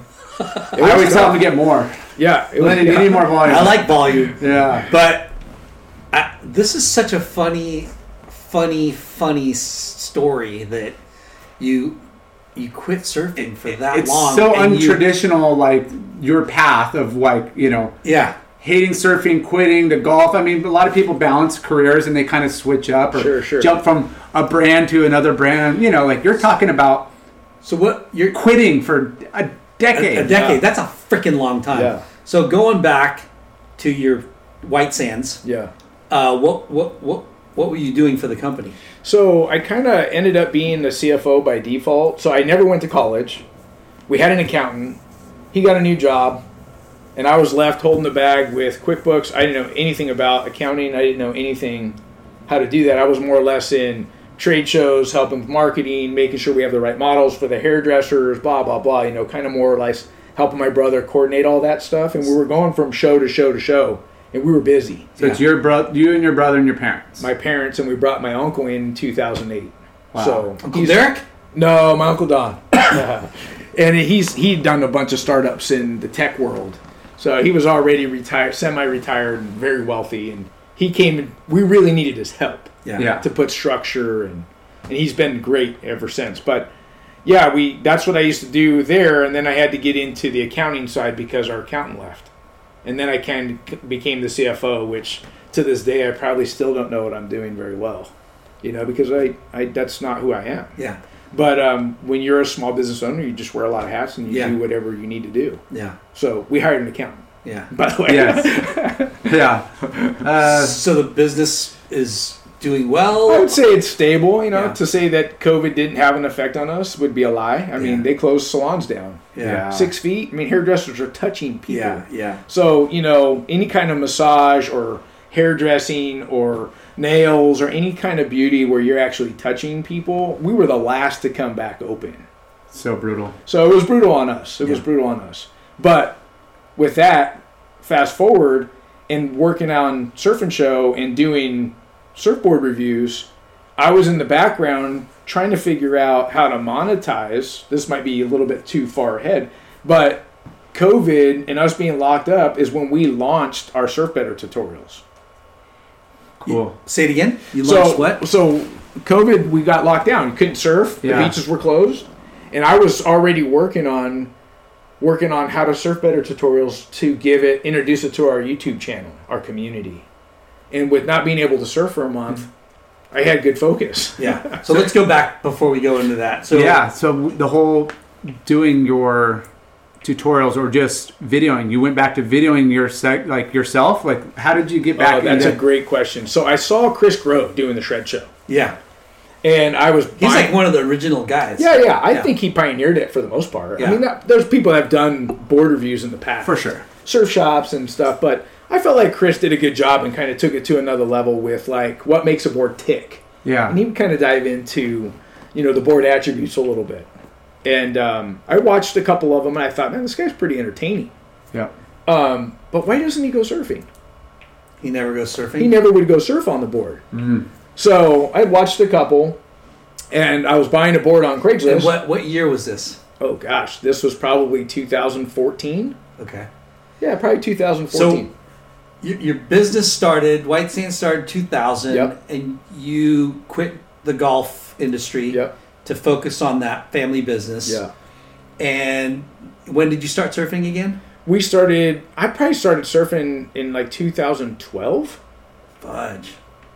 That is so crazy. Okay. 2012. I'm just surfing on my own, trying to work this stuff out. Yeah. Trying trying to get back in the water and have fun. Yeah. And then And how'd you find the shred show? Um, I don't know. I was probably just looking on YouTube, up, trying to look up a board, and and learn a little bit about um, surfboards that I wanted to buy. Because you start running into them, and they had a name now, so you could type in the name and learn Yeah. about that, and and that's how I found Chris, his show, Shred Show, and then I was buying boards on Craigslist, and I had to go down to Carlsbad to pick up this board, and I met the guy in the parking lot, and it was Chris Grow. No. Yeah, You bought a board from Chris I'm like, Grow. hey, you're are you Shred Show? And he's like, yeah. I'm like, dude, your show's pretty sick, bro. Yeah. And so we're talking back and forth. this is 2014. Yeah, After two years of getting back in, you're still Yeah. flipping boards Yeah, on Craigslist, and you 2014, and, you I watched a show, from Chris. and I bought a board from Chris, and I'm thinking, you know what? I think we could, there's a niche here. We could do something like what Chris is doing, but we could actually go surfing on the board and show the board and demonstrate the board and how it works, yeah. and kind of take it to a whole nother level. What and you felt and you felt like hey my my ability's back you already know how to do the editing you've already put that time Right. in on the how to put together Yeah. edits Yep. so from our, from our past, from making your surf past videos, making yeah. surf videos Yep. so it's like So you ding, ding, call your ding. brother and you go, So I told hey. my brother, I said, "Hey, I have an idea. I got a niche." I, I explained it to him. I said, "I can get a, a board from the Blem Room at CI, or grab a board off Craigslist, and we got to get one that's really, really popular right now. That's got a big name, something that's kind of easy to ride. Uh, I think we should try and do this." And he's like, "Well, let's give it a go." that's so epic How funny. And that's How how, funny is it that you bought a board off Craigslist and Chris Grow is the guy selling you the board? Right. it was pretty. It was super random, and then I thought, you know, to Aaron, I said, "Look how long it took me to get my stuff worked out, and I know quite a bit about how to surf. Yeah. If we were Yeah. a beginner intermediate, oh my god, it would take forever." Yeah. And were you automatically thinking like you know hey we could create this wildly successful like show or just just this have fun and see where it goes like what was your ambitions like what was Good question. So, if I'm being totally honest here, I was getting pretty pissed that I had to pay for boards. So you're like, hey, we could do the show and get a bunch of free boards. and that's I love it because Yeah. that stuff is expensive, and here you are. You know, you were once were pro getting stuff, and now you're flipping boards, and you're like, well, even if we get a board and maybe the, the, the shaper gives us a good deal or whatever, we could flip Right. it and pay for Because you it. couldn't find board, you can't get a discount on any boards from anybody. It's No. always been that way. Yeah. Right? Because their margins are, are Because so the margins tight. are horrible. Yeah. That's, you hey, know? by the way, that's why we do the show. All the Yeah. freebies. Look at all this stuff that we gave Yeah. you. Like, I'm dialed, bro. we're still stoked. We won't go into it yet, but when I'm talking to somebody that I'm trying to buy something, I say they, they, they ask me what my price range is, and I say I can afford free. Yeah. and even that stuff. Right? I can afford free. Yeah. Okay. I'll okay. take it free. right? so you, So, so I, I, I thought to my brother, I said, look, I, if we do a good enough job with the show, and ideally it's to help people, for sure. because when you put something on And YouTube, boards. yeah, when you put something on YouTube, I already always knew that it would consume me with questions, yeah. and if we don't answer the questions, then we're really not doing anybody any favors. Yeah, you gotta you you gotta be putting out 2014. Good content. 2015 of July, I think we launched the first board review. Okay. Right. So at Yeah. first, were you just like creating a clip and putting it on, or did Yeah. you like? Did you? I actually did a review of the, I believe the first board was the Bunny Chow by Channel Islands, and I bought that board. I paid for it. And then I bought um, a high five. yeah. I drove to Beverly Hills to pick up a board in on the high five. So Um, so your first video was the bunny chow. yep. Now, was it called Surf and, Sn- and Show? It was called Surf Show and Tell, Surf Show and Tell. something like that. Yeah. and and your was your brother involved? He, yeah, he was videoing every day. We Okay. would get up and go every morning. and how Down long was that first video? Gosh, I don't remember how long it was. I look at it now. I just watched it the other day, and it's pretty embarrassing because it's so rough. Yeah. Yeah. And I was super nervous. I never sweat, dude. I'll have to run for a mile to sweat. I was like sweating profusely because you're putting yourself out there to be critiqued. Yeah. Yeah. You know, you're But- surfing. You as a Not- person, yeah, like communicator. A- you're you're you're throwing out a lot of your yourself, and you want you want it to be wild. You know, it's, Well, you want it to be successful, but you don't want to get. He's ridiculed. done it before Right. though. Yeah, Yeah, in, in a in a more kind of a professional way. You made freaking surf videos. Hi. yeah, but you didn't have to talk. All you had to do was go surfing. Oh yeah. yeah. and I was at I was I was at the peak at that time. I felt confident about my skill level to be considered a, a pro. Yeah. So, wanted premiere with bands and, and, and promoting the movie, or your first uh, surf surfing show and Tell. So, so surf. That's so hard. I wouldn't know. Like, I still can't choose if I had to choose one or the other. They're both embarrassing. so you you put that out there, right? Um, what was the viewership? Like, how many views did you get? I was surprised. It actually did real well, and I, my focus was the tag word was on the surfboard yeah, because we're spending eight hundred dollars, seven eight hundred dollars on a board, and with a board having a name, if that name's in the tagline, people are savvy enough with YouTube that you go to YouTube for help. yes, That's what YouTube's designed. Right. It's designed to help you either instructions how to do something Yeah. or before you buy you look for a review before you buy a car before you buy an electric bike or whatever Yeah. it became the thing that you look to before you made a big purchase Yeah. and i had i had i had that concept already That's so funny. and uh, did Channel Islands reach out to you, or did they get feedback on Good like? question Yeah. so i Quit telling them good questions. so Hey, I, I, I'm very interested in asking, like, you know, the, the next step, the next move is. so I I was buying another board and it was a wizard sleeve or something that Oh, Kelly geez. did and I'd Yeah. never seen one before. Yeah, Wyatt. Oh, that was Why Wyatt's go-to board. Oh really? Yeah. I had never seen one before, We- and and I didn't even know that you could order one. And so somebody was selling one at roughly the volume that I wanted in Channel Islands, up in Santa Barbara. And it was some random person. So I said, "Hey, do you still have that wizard sleeve?" Blah blah blah. And they said, "Yeah." I said, "When can I schedule a pickup? Where can we meet?" And I left here at like 4:30 in the morning, five o'clock in the morning to meet this person to go pick up the board. And we met in the Rincon parking lot in the upper level. And it turns out it was Heather that used to work. She was the team manager at CI. I remember Heather. And she was my manager when I rode for CI. How funny. And she, I'm like, Heather? And she's like, Noel? And we're like back and forth. So she gave me a good deal on the board. I'm like, hey, do you know anybody at CI that I could go in? Don't they have like a blem room or something? She goes, well, Scott Anderson's still there. I'm like, oh, Scott was the team manager Yeah. when you left. She made a phone call. I went over there and I got to shop the blem room, talk to Scott.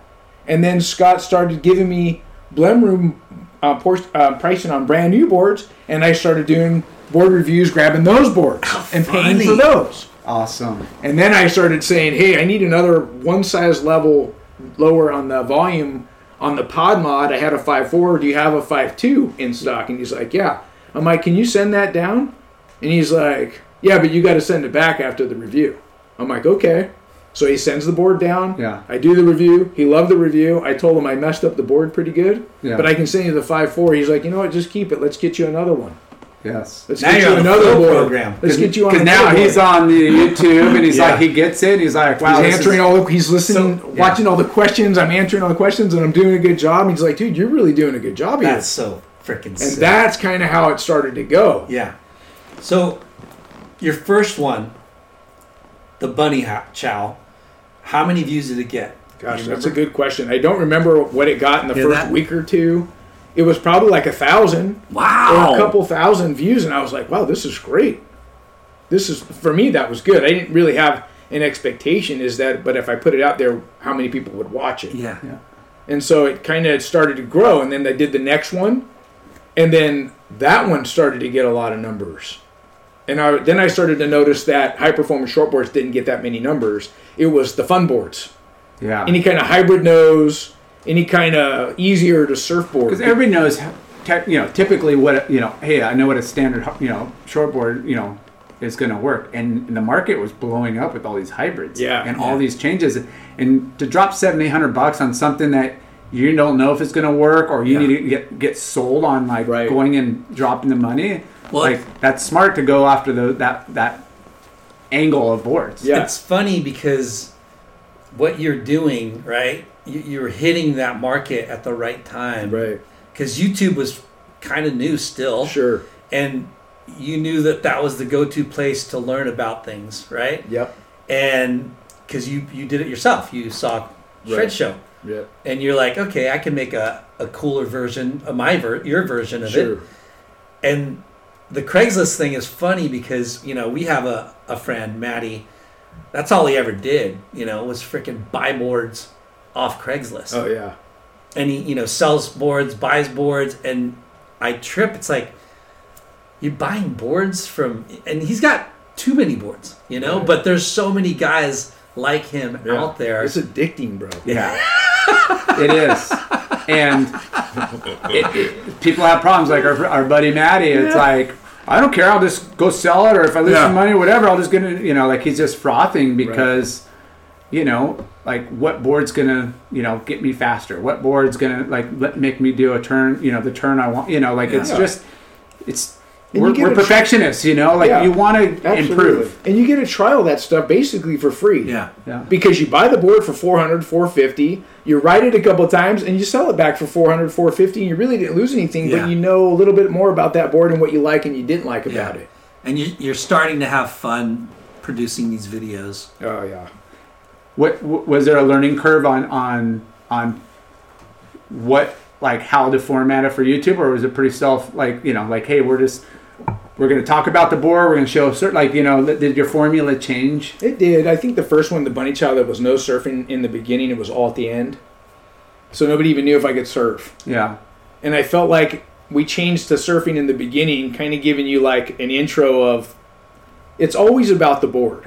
yeah, So we want to see how the board looks, and then the music gets you excited. It makes you want to go surfing. It makes you want to buy a surfboard. That's what it does to me when I see guys ripping on a board. Yeah. And and I'm like, man, that board looks so good under their feet. Yeah, And so we started putting the surfing in the front, and then I got it got so boring to watch myself talk in the first episode with no surfing. I'm thinking there's got to be surfing over the talking because just the talking's a little bit monotonous. yeah, And so then when I described how it felt underfoot, I would like try and pick a wave that would match the description of what I'm trying to articulate. yeah. And it just got stronger and stronger and stronger where people were like, "Yeah, this is this is Yeah. legit. Like this is what we want to see." So, when did you uh, like decide on the name Surf and Show? Um, I think I just got tired of the big long name. Yeah, And Scott Anderson actually on a on a conversation, he's like, "What do you think about like surf and show?"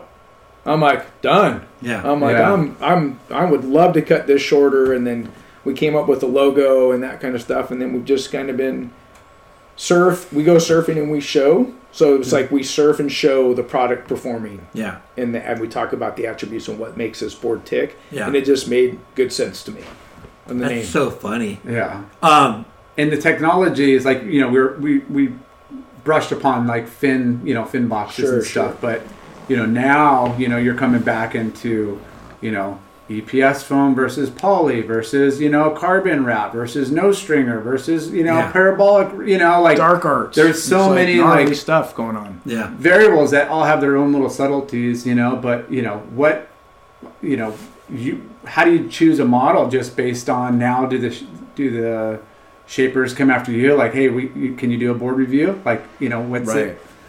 So I feel like what what I've always tried to do, and when we started the show, is get a a big brand name and grab one of their boards because that is going to help most surfers around the whole world because YouTube is that kind of platform. For sure. So any surfer in Europe might have the opportunity to grab a board by CI, DHD, any of the top brands, Pyzel, and be like, I watched this review and I want this board.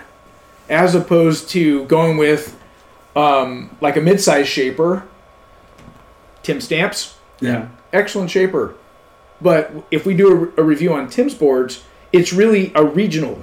Yeah. We're helping out a region Yeah. uh, or a community of people in basically the United States, but even getting into a smaller region is Southern California. Southern California. and it helps Tim Yeah. brand awareness. Um, talk about a board model. Yeah. And um, I enjoy surfing. I've only reviewed one of his boards, and it was excellent, the Habanero. Yeah. And that kind of it doesn't get as many views, and I'm doing the same amount of work, Yeah. Yeah. and it's not helping people around the world. Yeah. And the way I see it now, the way I see things now is I really don't have a lot of desire to review a high performance shortboard. Because I feel like it's talking to a, a smaller niche of people. Mm-hmm. And it takes a lot of work to get that thing going. Yeah. And there's other boards out there that I think are pretty user friendly. It's Well, Yeah. you, you got to look at too. The waves aren't always firing for high performance, and you know, just going back to how we grew up on boards versus what we should have been riding is Right. now like these these hybrids or these you know these spin off of shortboards Right. is now the go to. Right. You know, so you know that's what you're looking at. Like I'm, we live in California, and yeah, we get excellent waves certain times a year, but most of the time we're going out and it's softer than it looks, and it's Yeah. slower than it looks. And these, the, if you go to any surf shop, like yeah, the, the the amount of boards on the wall is in that you know hybrid or fun shape. Now Daily it is. drivers, small Yeah. performance boards. back then though when It you wasn't. were on t- when you guys were on Uh, tour, Yeah, eighty percent of the board racks were that six one six two. Yep. yeah. Yep. And now it's Lin- like Lyndon's ordering like 80 flyers and flyer twos Yeah. and a couple of ca- like a couple K K uh, K boards or whatever. Yep. Yep. And you know there was no twins and retros and five. It was four- rare. Yeah, Yeah. So so you started building a name for yourself, and like Laura, I think was asking that people started coming to you and saying, Yeah. "Hey, Yeah. will you?" And we get a lot of that. I think we get a lot of people wanting for us to review the boards. And when I tell them that we want to help as many surfers around the world and that it's we don't want to do it more regionally, and we'll occasionally do a mid-sized shaper, um, but they get the the the grandiose, the bigger scale plan for our show and who we are and why we're doing what we're doing. Yeah, And so there's no hard feelings yeah, when I have to turn those down. But to think of a mid-sized shaper nowadays, Spyder was massive in the 90s. it was. Yeah, And I would say he's a world-class shaper, but he's in that mid-sized to smaller board building. You know what I mean? Yeah. So that's kind of um, there's different classes or sizes board board builders, Yeah. right? So yeah, we really focus on the bigger ones, and now it's funny answering Jay's question is like, yeah, the bigger brands I could reach out or they'd reach out to me and we'd start working together. And now with COVID and surfing is booming, now I've even got the bigger board brands don't even send boards in for review because they can't keep anything in stock. it's a, a blessing and a curse. yeah. Yeah, yeah. It's it's funny how many more surfers there are, and how many more wave pools, like we were talking Yeah. about earlier, Yeah. and how the Olympic, you know, surfing is in the Olympics now, Right. Which is it's crazy, Yeah. and the amount of board technology design uh, genres. There's Yep. so many genres in surfing. Sure. You know, Sure.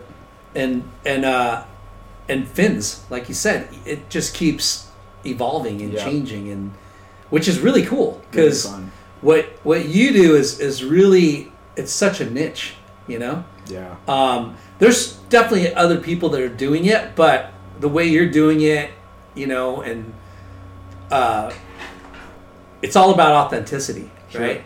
And like you said, like you know, no no no knock on on shred show, but you want to see somebody surfing and surfing well, Right. right?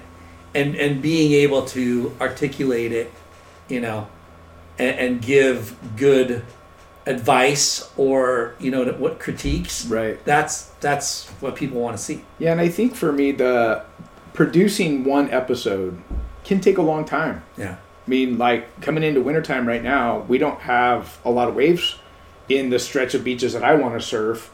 And so, and it's cold, Yeah. you know, and I feel like the amount of time we put into launching one review, one board review, what people don't understand is I'm still answering questions from a board that I reviewed three years ago. Yeah. That's epic. So every day, I'm answering questions on like three different platforms up until about seven o'clock at night. Damn. And I wake up in the morning, and there's people from around the world asking questions to help before they make a purchase.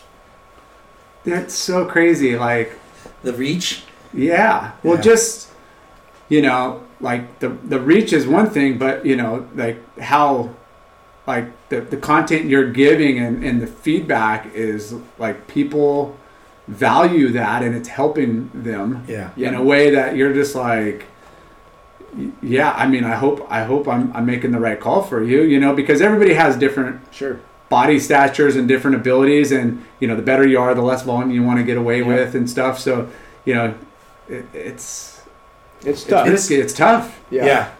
It it's uh it's a good service though. You know, like you said. Um, rewarding for sure right Yeah. because it, it is a, a high ticket item you know 800 900 bucks and for every time that you turn people to the right board you're doing a service for the industry Yeah. you know what i mean Yeah, and it, it gives. Well, I think the, the I think the hardest thing, it must be. I can't speak for shapers, but for a shaper to create a model or a surfboard, and for someone to ride it and have a bad experience would be such a bummer Yeah. for the designer yeah because they really spent time on R and D and they really want people to buy the board and have a good experience. And so many times I feel like people just buy the wrong size. Yeah. Too small, too big, wrong fins, whatever. And we're looking for a feel and a response or reaction out of the board when we're surfing it that we have an expectation and when it doesn't meet that expectation, most of us don't even know what that is, Yeah. by the way, in my Yeah. opinion. You just know it doesn't feel like I don't want it to feel like it's feeling right now yeah and so you get turned off. But the idea behind the show is we don't just give up on a board writing it one or once or twice. We've got I have to ask how much do you weigh? What's your skill level? Yeah. What fins do you have in there? What kind of what were you writing before? Mm-hmm. It's like there's this what stuff were the that- conditions? Yeah, what are the conditions? And then you know, and then we can yeah. help them along. Because that's funny. that's the critical side of what you know of of having hands-on experience and being a good surfer. Because yeah you could go look at the board reviews or what the shapers like hey this is made for this type of wave and the, you know like the guidelines you know it's it's pretty generic and Right. pretty broad you know and what you're doing is really hyper focusing and and you know and and scaling all that info down. Right. you know but still like everybody's i mean i could you know find somebody the same stature as me but the ability is not there. It's a totally different board they Yep. you Is know? better? Yeah way better. You know? But like that's that's how finicky like surfing is. Right. you know? Everybody always, i always tell everybody that, like it you want to get away with the least amount of volume you can but then there's you know you don't want to point. sink you know Yeah. There's always that tipping There's point. that- You- if you can't catch waves, you're not having fun. yeah and that's Yeah. half you know that's, that's- half the battle for yeah. sure Right. so it's like yeah and it's it's cool because i bet you have a diverse audience too you know We do. We like do. guys that are semi-pro probably I think occasionally we get that. It's more or less like the advanced to intermediate, like beginner intermediate, like they're mm-hmm. just coming out of that beginner stage.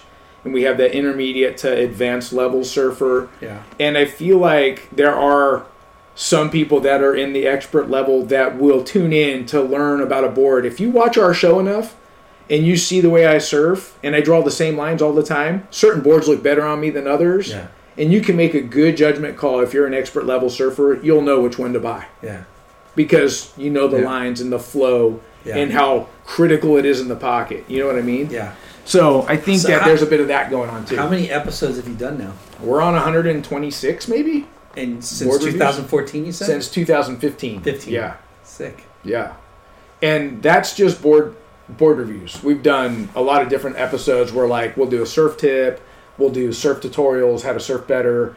So there's a lot of content on our YouTube channel. yeah and um, yeah, Yeah. we've been doing it. f- It just seems like we're putting out a lot of content. We try and touch our community once a week. that's killer Yeah, which we know that's a lot of work it's a Yeah. lot of work, man.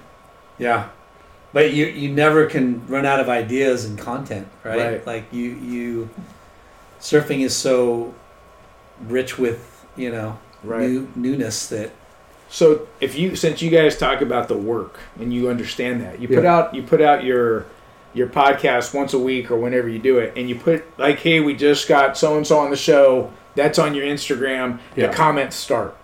Okay take that times 3 we have Instagram we have our patrons and then we have YouTube. Yeah. So that's three different social media platforms firing with questions all day. Yeah. And we get questions back from the seaside back from 2000 like four three or four years ago Yeah. that thing's still pumping out tons of questions and that board's really popular yeah and i'm thinking i'm still answering questions so when somebody gives a board for review this is the part that gets me people say you get boards for free to do the reviews and other people punk me and say you're just doing it for free and blah blah blah and you always have those haters out there Yeah. Yeah. However, none of those people see the work in the background that I'm still answering questions for something I did four years ago. Yeah. I'm still working there. yeah So that's the part that like I think most people can't grasp and get grab hold of. That it's so much more than just going surfing, getting a free board, and putting out the content. yeah it's a business of passion Yeah, absolutely, absolutely. And you'll never run out of content, really, you know, because it's like I just said that bro whoa. but, but the, I mean, I mean, how many boards have you ridden like a model and then you, you know, you do it in a different tech and a different setup, fin Sure. setup, you know, Sure. like you could really do the same board a few different ways. Like, hey, this has FCS, this one has futures, this one has, you know, carbon, you know, whatever. it changes There's- everything. There's a, uh, what's uh, the Raglan Surf Report guy? oh yeah Ah. Raglan Surf Report Yeah, I just, just forget his name. You know Sorry, who that bro. is? He's so funny. He's Jason. hilarious. I don't know. Anyways, he does a he's from New Zealand yeah. He does these these memes, these little videos, and he just did one about like a new surfboard. It's too good. I'll, I'll show you after the show. That'd be sick. Yeah, it's not a review he's No. it's a pretend yeah, Right, right. yeah. but he's just uh anyways, it just made me think about like, you know, not not mocking or anything about what you do. It's just how psyched people get with their boards. Right. Oh, I got this new board. I better figure out like what all the what it's all about before I go to the car park and talk to all my friends. He's he's remembering. He's naming off like everything in between. That's awesome. just um yeah, because we're all we're all giddy. You know, we Yeah, love yeah. you know getting especially a new when board. you get a new board Yeah. and it works oh my gosh yeah. How great is that? So, have you ever had anybody get bummed on a review? One of the shapers? Yeah, yeah. Actually, people people tell me, "Oh no, you're way too diplomatic. You're not being honest, or you're not giving us the." And I'm like, "Hey, you know, have you seen, have you seen like um, the Rusty Chew Toy review that I did? And the board did a lot of great turns, put it in some great ways, but it didn't have that speed and X factor. Now, before I um, did that review, I did um, tell the guys at Rusty that the board's doing great turns, but it doesn't have that speed and X factor. We're pretty much done with the review.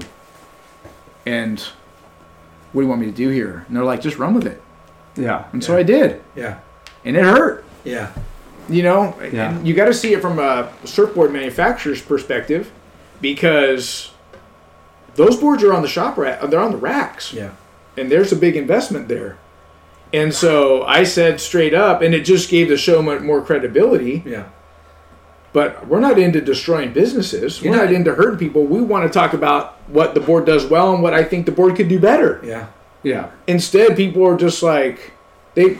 Some people don't really want an honest review. Yeah. I'll just say that, Yeah. right? And if you don't want an honest review, don't send the board. Yeah. right? And then the other part of it is, can I talk intelligent intelligently about the board and say it does these things well, and I wish it could do these things better? And can everybody be okay with that? Yeah. You got to have them sign a waiver. Well, I mean, you look at what they do, stab in the dark, and they know this. All the shapers know going into it, like they're gonna get good and bad feedback. Yeah. Right. You know, regardless, that's just part of, you know, putting yourself out there. Right. I mean, people are gonna talk. You know, whether it's on a show like yours or, or stab in the dark or just somebody in the car park at the shop. You know, like Yeah. yeah, this one. You know, it's. But somebody some some board that might not work for somebody might be really good for somebody else too. Absolutely. You know, like Yeah. that's that's surfing. And I think there's a tasteful way to talk about boards. Yeah. Like I'm not here to bash things. Right. It's like, hey, the board just didn't have the speed I was looking for. But the way that you can explain, articulate, walk somebody through before making a purchase for them on their end, Yeah. that's a huge, Yeah, you know, bonus. Like, absolutely. like oh shit, I thought the board was going to do this. I think it's peace of mind what we're talking about. Right? Right. you haven't. I don't have it. I'm sorry. That's all right. No worries. Um, So you, you're like, hey, you know, just trying to say something. how, how many times have, have you like thought, okay, let's say a wizard's sleeve, right? uh-huh. Oh my gosh, Kelly's ripping on that thing. Right. You know, Kelly freaking rips on that thing. Wyatt Yeah. Simmons rips on that thing. Right, I want to try that thing. You try it, you buy it. It sucks. It Right. sucks balls. Why? Because you're not Wyatt. You're not Kelly. Right. or I don't have it in the right environment. Yeah. All- or I didn't you know- buy it at the right volume, or I didn't put the right bins, Right, so- X, Y, Z, right? All those things that you're like educating people on. Right. You know. This these, these rails do this. Yeah. These fins do that. This you know, like those are important things that. I mean, you're basically doing a clinic. You know. Yeah. and and that's the the dude like that's the best way to learn about anything you know is having a clinic Yeah, I And- agree. and you're basically test driving something without It's know, also it's also the surf conditions too. You'd be like, hey, you know, like the day I surfed was, you know, if it had a little bit more punch or power, a little bit more size, you know, Mm-hmm. like there's a lot of variables that go into it too. Like, Yeah. you know, I'm your sure lovely you, wife gave us some little snacks I'm sure you try it. You know, you try the board out multiple times. It's Right. like, hey, guys, this isn't just I paddle out for one session and catch five waves. It's like Right. you, you know, boards sometimes take a little bit Yeah. of going in. You know, Yeah, and it- I have had reviews like that where I felt like surfing a board at the point breaks. The point breaks don't have a lot of power. It's just got a lot of clean open face where you can really put it on rail and feel the board out. And I felt like sometimes I have to go to a beach break and find a wave with a little bit more punch because it just didn't feel that good in, in the point breaks. yeah It doesn't happen often, but it happens. so do you have like a your set spots where you make your videos and test the boards out Yeah, we really like obviously a wave with some open face where we can run multiple turns. Something that's really important to me is a board's glide and the flow of a board. The ability for it to go rail to rail and it be smooth in transition. And you know, doing that at beach breaks is really hard to to get that kind of open face.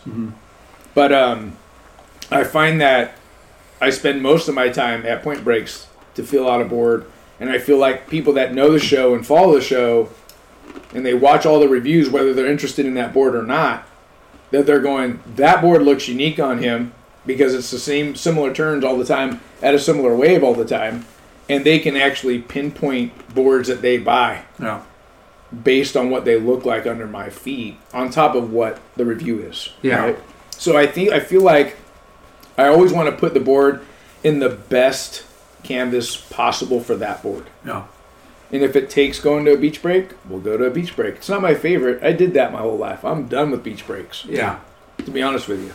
But sometimes you have to go to, to a beach break because the boards that that board was created for really suits that that type of wave. so when are you gonna quit surfing and do golf club reviews Oh, it's funny. That's so classic.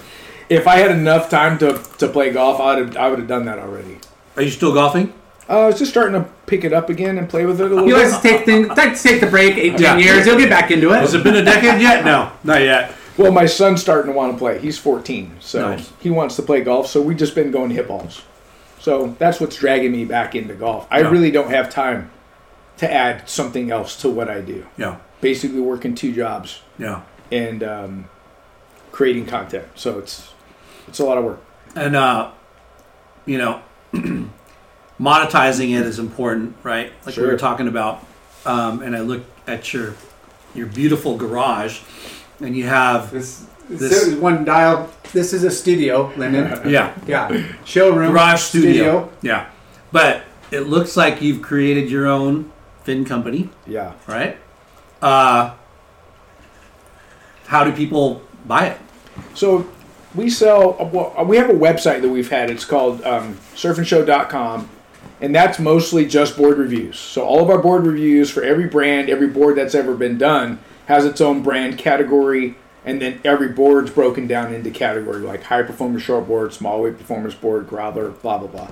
And so we started finally designing our own fin templates, and we sell those on the website. And I really um, want to design things that don't exist. I don't want to come out with a Me Too fin. Right. If it doesn't have it, if it's not u- unique by design, Futures and FCS, FCS, they make great products. Yeah. So why come out with something that's not unique to its own design? Yeah. So that's what that's what intrigued me to start designing my own. Naked Viking is making our fins for us, and yeah, we sell direct um, to the surfers. Nice. So it's been super fun. I, I really like it. People say I should shape because I know so much about surfboards. I would never dare go there because that just would take forever. Yeah. That and yeah, it's it's probably an expensive hobby too, mm-hmm. Right? you know. And there's just too many damn good shapers out there already. Yeah. So many. Yeah. They don't need another one. Yeah, that's right. That's right. That's incredible. So yeah, we've been dabbling in fin design, and you know what? I am actually starting to work on board design with a couple shapers, That's awesome. and that's been probably one of the funnest things I've ever done. so you're gonna have a, a surf and show model with potentially with some some Yeah, shapers. There's a collaboration I'm doing right now with um, Rusty Sick. on a high performance twin fin, and he shaped this the Rusty twin fin that I did a review on. The board's epic. It's so good, and um, I wanted to talk to him about can we get more pivot out of it? Can we get more XYZ out of the design? He's like, I go, you have any desires to do a 2.0? And he's like, let's do it together. Wow. And so we've been working on prototypes together. I'm doing one with Hayden Cox from Hayden Shapes. Yeah. We're working on a twin fin together, performance twin, totally different designs. They have two different feel underfoot. And I just feel like, yeah, okay, so if I were to design a board and I'm talking to a, um, a legendary shaper like Rusty, Yeah. and I say, hey, I want more pivot, we talk about how to get that. It's just been amazing. Yeah. It's kind of it's kind of amazing that okay, first you've created a killer show that is viewed globally, right? And you're creating your own fin fin system.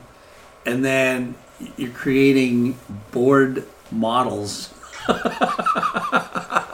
with shapers. That's pretty incredible like feat, you know? I, I, I kind of pinch myself like somebody said, hey, one day you should get a model going with somebody. I'm like, that's kind of embarrassing to even think that somebody would think about doing that with me, you know?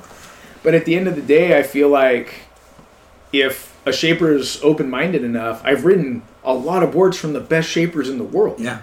You know, what what's not out there yet? Yeah. Or what's a feel that I haven't felt yet?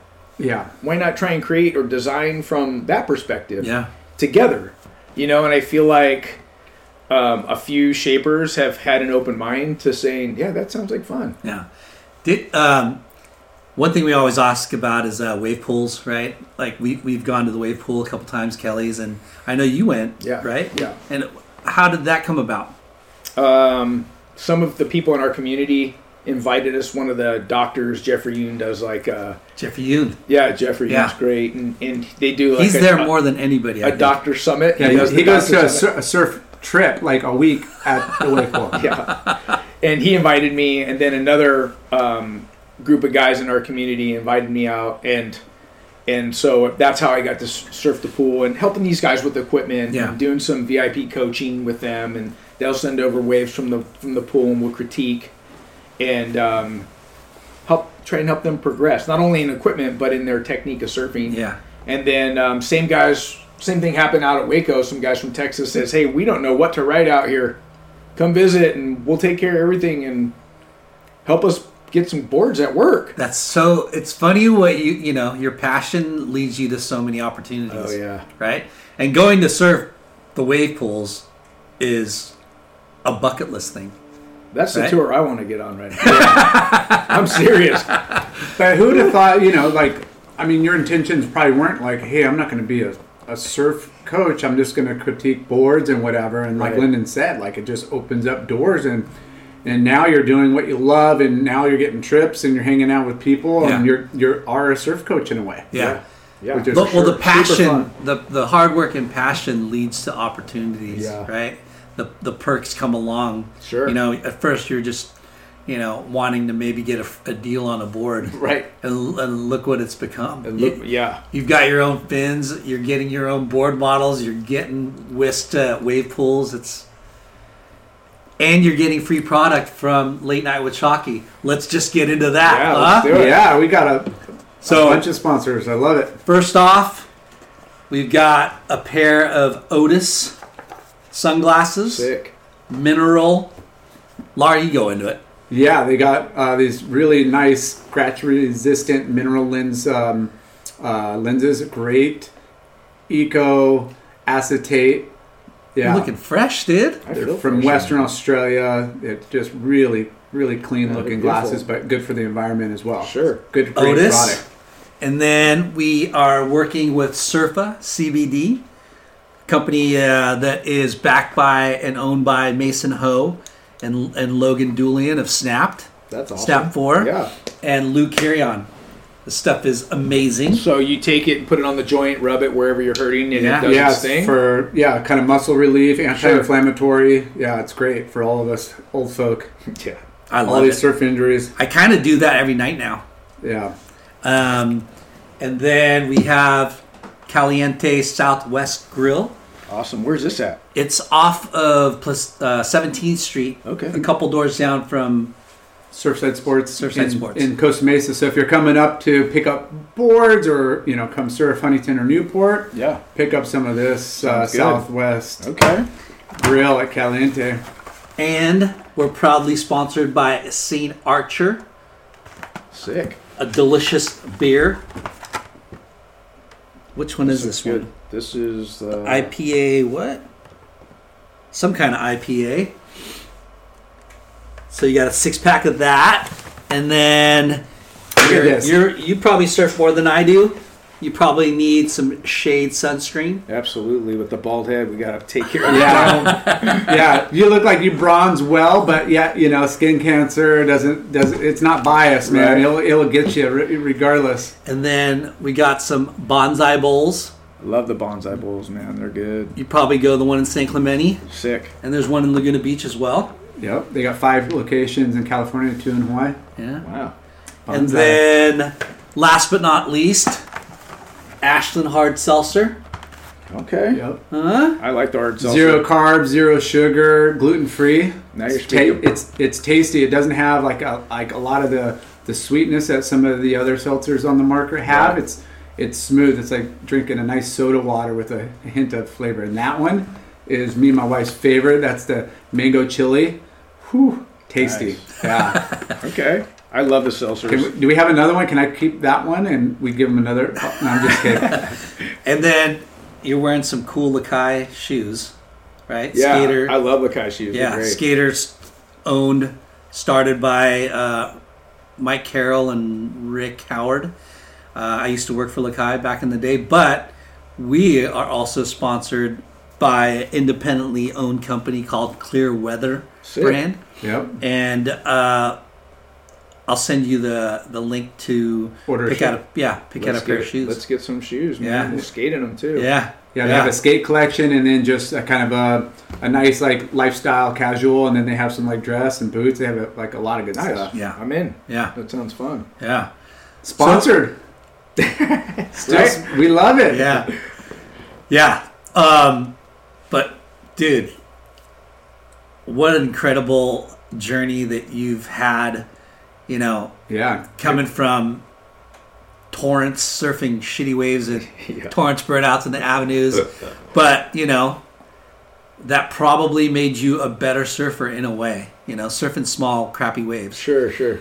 And then you you kind of didn't really do contests that much, right? Ah, I didn't do a lot Yeah. as an amateur. I didn't do too many. Yeah. But And just then- the fact that the parents moved down to like Carlsbad. Yeah, right. And he, well, he was he- in Vista, which is also inland, right? Yeah, 15 Yeah. minutes from any of the local breaks. Yeah. but yeah, I mean, I mean, what a great zone and to link up with, you know, Slam Breezy to Yeah. freaking, you know, and That's again, like the there. talent pool down there is in, insane. The Yeah. waves are always good. The caliber is just Sure. like Yeah, to be to start filming with Taylor Knox Yeah. and Mike Lambresi, Yeah. yeah. and having a brother that was always there to to kind of uh, foster your growth and, Yeah. and progression. Yeah, Aaron's been great. He's always believed in me. Yeah. You know, as a big brother, that's priceless. You know? yeah, yeah, Him, him having a big brother that has that for you, yeah. it's pretty cool. That's rad. Yeah. And then working at Surf Ride, You Yeah, know? absolutely. Those guys are great over there. Yeah, and then gray marketing some Burton product to get you through I don't remember talking about that. wasn't me. some some extra cash to, to travel the the grind of the Yeah. QS, yeah. and then uh, to hear that you freaking quit surfing for ten years. Yeah, roughly 10 years. I think it was about 10. and and like I you know was saying, like you had a, you could have done that. You could have been a rep. You could have been in marketing. You could have you could have probably had a, a, a good position if you searched for it, right? Yeah. And but golfing took you away for Yeah. ten years. My grumpy attitude got me out of that surfing. Yeah. So I mean, because you don't seem like you would be grumpy. Yeah, what I I mean? mean, I don't think I carried that grumpiness when I was out and about. It was Yeah. just I needed to. I just needed to get away. Yeah. Hit the reset button, and it just took a while, you know, Yeah. for me to come back. Ten freaking Yeah, years. it's a long time, bro. and you were that close to getting uh, whatever that thing was to, to be a professional. yeah, to uh, passing the players' achievement test to get my PGA card. yeah, to get your PGA yeah, just card. so I could be an instructor. Yeah, and then your your family business started. yeah. It's been a it's been quite a roller coaster. Yeah, yeah. and then for you, wh- why did you want to start surfing again? Like what? Oh, just for fun. Just for fun. I wanted to, you know, get in shape and, you know, you just surfing just something that's always part of your life. You know? Yeah. Were, were you following like the tour and were Oh, you still no. involved? You were just kind of like checked out, like Nah, for sure. checked out. I that so watching the tour. weird, right? Yeah. And then and then you you got back into surfing through Ca- Craigslist, Yep. and you you stumbled upon Shred Show, Yep. Chris Crow. Yep. and you actually bought through Craigslist Chris Crow's board. Yep. That he did a review on, and then I bought another board that introduced me to Heather, who used to be my team manager at CI when I was on tour, and I ended up at CI grabbing a blend board, and then it, that's when it really just took off. Yeah, and now you're globally viewed. You, you get hundreds of thousands of views on on your episodes now.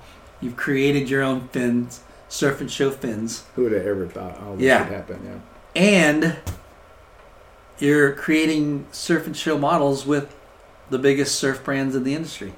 A couple of them it's starting yeah it's just been super fun i guess you know you just high leveled it Yeah. And yeah it's been quite a You journey know, 49 year old pro surfer over here. Yeah, you know, as a hustler over here. That's it. I mean, but it, but it's all in good intentions. Like you know, again, you know, The you passion. Work, you work on yourself. You have a passion, and then you know, I mean, yeah, it's a job for you. You know, you put a lot of hard work and hours behind it, but you know, at the same time, you know, you're you're doing what he loves. yeah, you you're you know, you would have never thought in your wildest dreams that you'd be at this point in your life, like Yeah. with your own, you know, having your own fin is like what a pro surfer dreams of, or uh, having a signature or something. yeah. Right. You know, yeah Larson's never had a signature anything.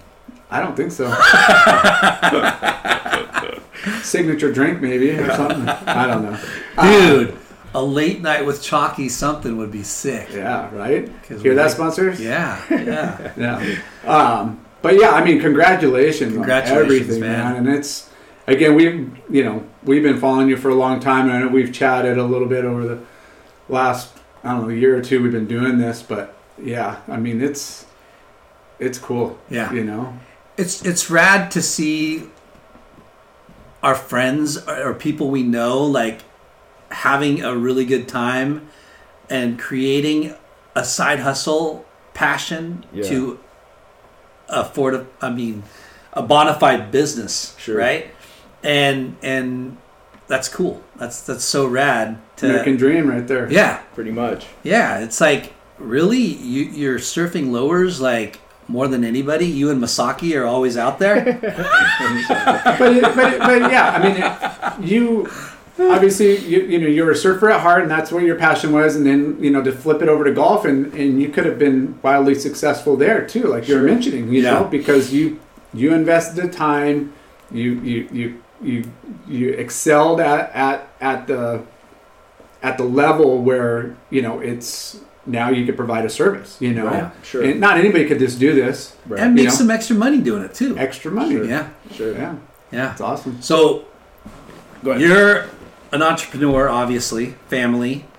Uh, what kind of advice would you give to young listeners?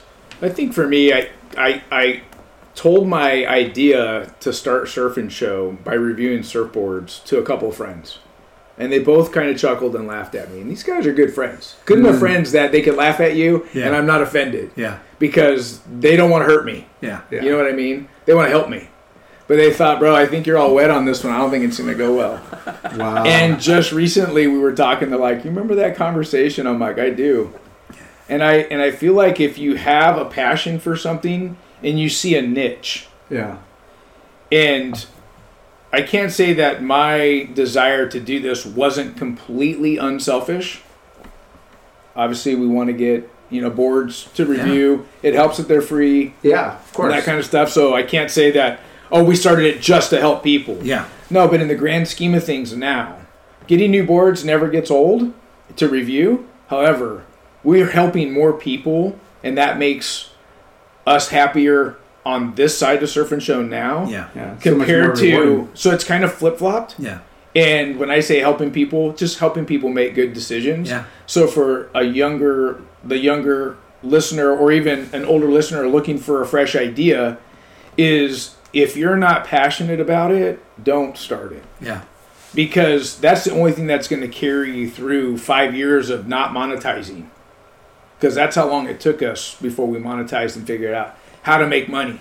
Some of the biggest shapers in the world were patting me on the back, wanting me to keep going, knowing that if he doesn't monetize it soon, he's going to stop doing this. yeah, Because those are the options. You either keep Yeah. going or you don't. yeah, And so I really feel like find a niche, see how you can help people, and if you're passionate, it's not really work. yeah, And I think that's just kind of that's that's the formula yeah. for me.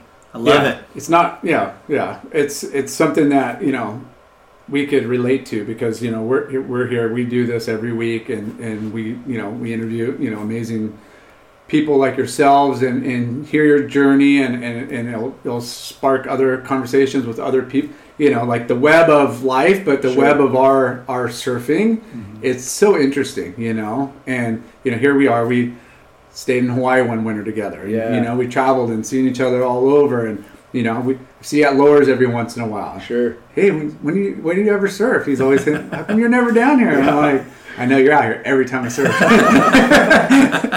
Um, it's the perks of the job, bro. yeah. No, but you know, me and Lyndon, you know, like when he pitched this, sh- you know, this show to me, you know, like, hey, let's let's do this show, and I'm like, all right, well, I don't know, and there's already people doing it, and you know, we we do our own show, you know, we, Right, don't, we don't try to copy somebody else that's doing uh, uh, surf podcasts, and everybody has their little Sure.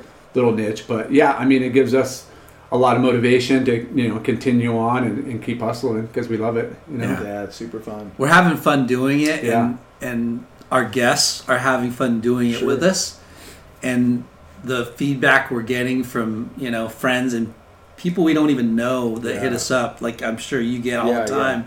It's like, wow, you guys, thank you. You know, that was so fun to listen to. It Sure. felt like I was there. yeah. So, yeah, Yeah, I mean, we're here to inspire and here, you know, push people outside their comfort zone, and you know, whether it's you know starting a business or or going after their dream or Yeah. following their passion. I mean, that's it's all life experiences, and that's what we're sharing. You Yeah. know, Sure.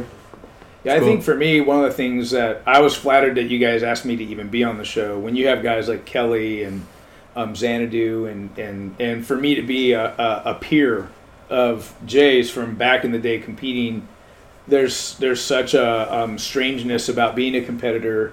And I don't know if you felt this because I won't speak for you, but for me, you always you kind of carry this.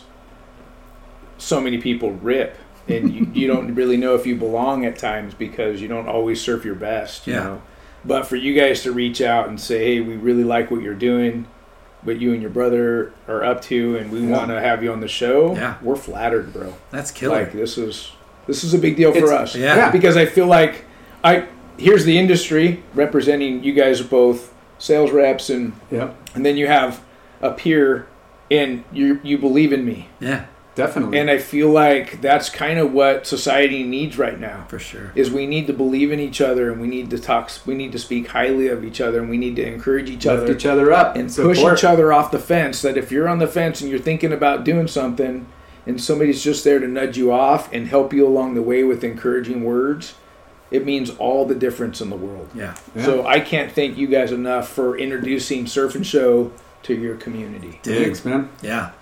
Well, we're stoked, and uh, congrats again, and, and thanks for uh, letting us come in uh, into your, I guess, showroom slash office slash boardroom slash, yeah, uh, warehouse. I mean, you gotta you gotta dial a little setup here, and um, yeah, let's go surf soon. Yeah. absolutely Thank you. Noel, Sal, Salis, Surf and Show. Yeah, Sal. Peace.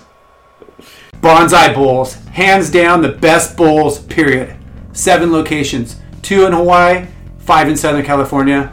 Bonsai Bowls, go get some. Caliente Southwest Grill. Clean, healthy Mexican food.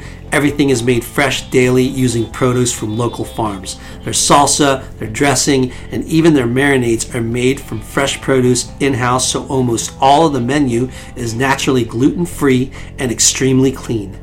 Family owned, showing local love for 22 years.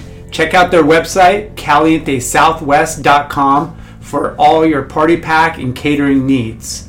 You could also call them at 949 515 0909, calientesouthwest.com. Ashland Hard Seltzer, made from all natural ingredients, no sugar, zero carbs, gluten free. Great taste and guilt free good times. Ashland Hard Seltzer, Shade Sunscreen. The best sunscreen for all surfers. Shade Sunscreen. It's been around since the sun. Shade Sunscreen. Clearweather is a family owned footwear brand started by our friends Josh and Brandon Brubaker. They are driven to create their own path in the corporate sneaker world. Less corporate, More independent. clear weather. Clearweatherbrand.com. Fuwax is the best, ickiest, stickiest wax in the game. Fuwax. Thanks for tuning in. We hope you enjoyed the show. Please give us a five star rating and spread the word. Special thanks to our good friends James Williams for our awesome artwork and Justin Reynolds for the amazing music.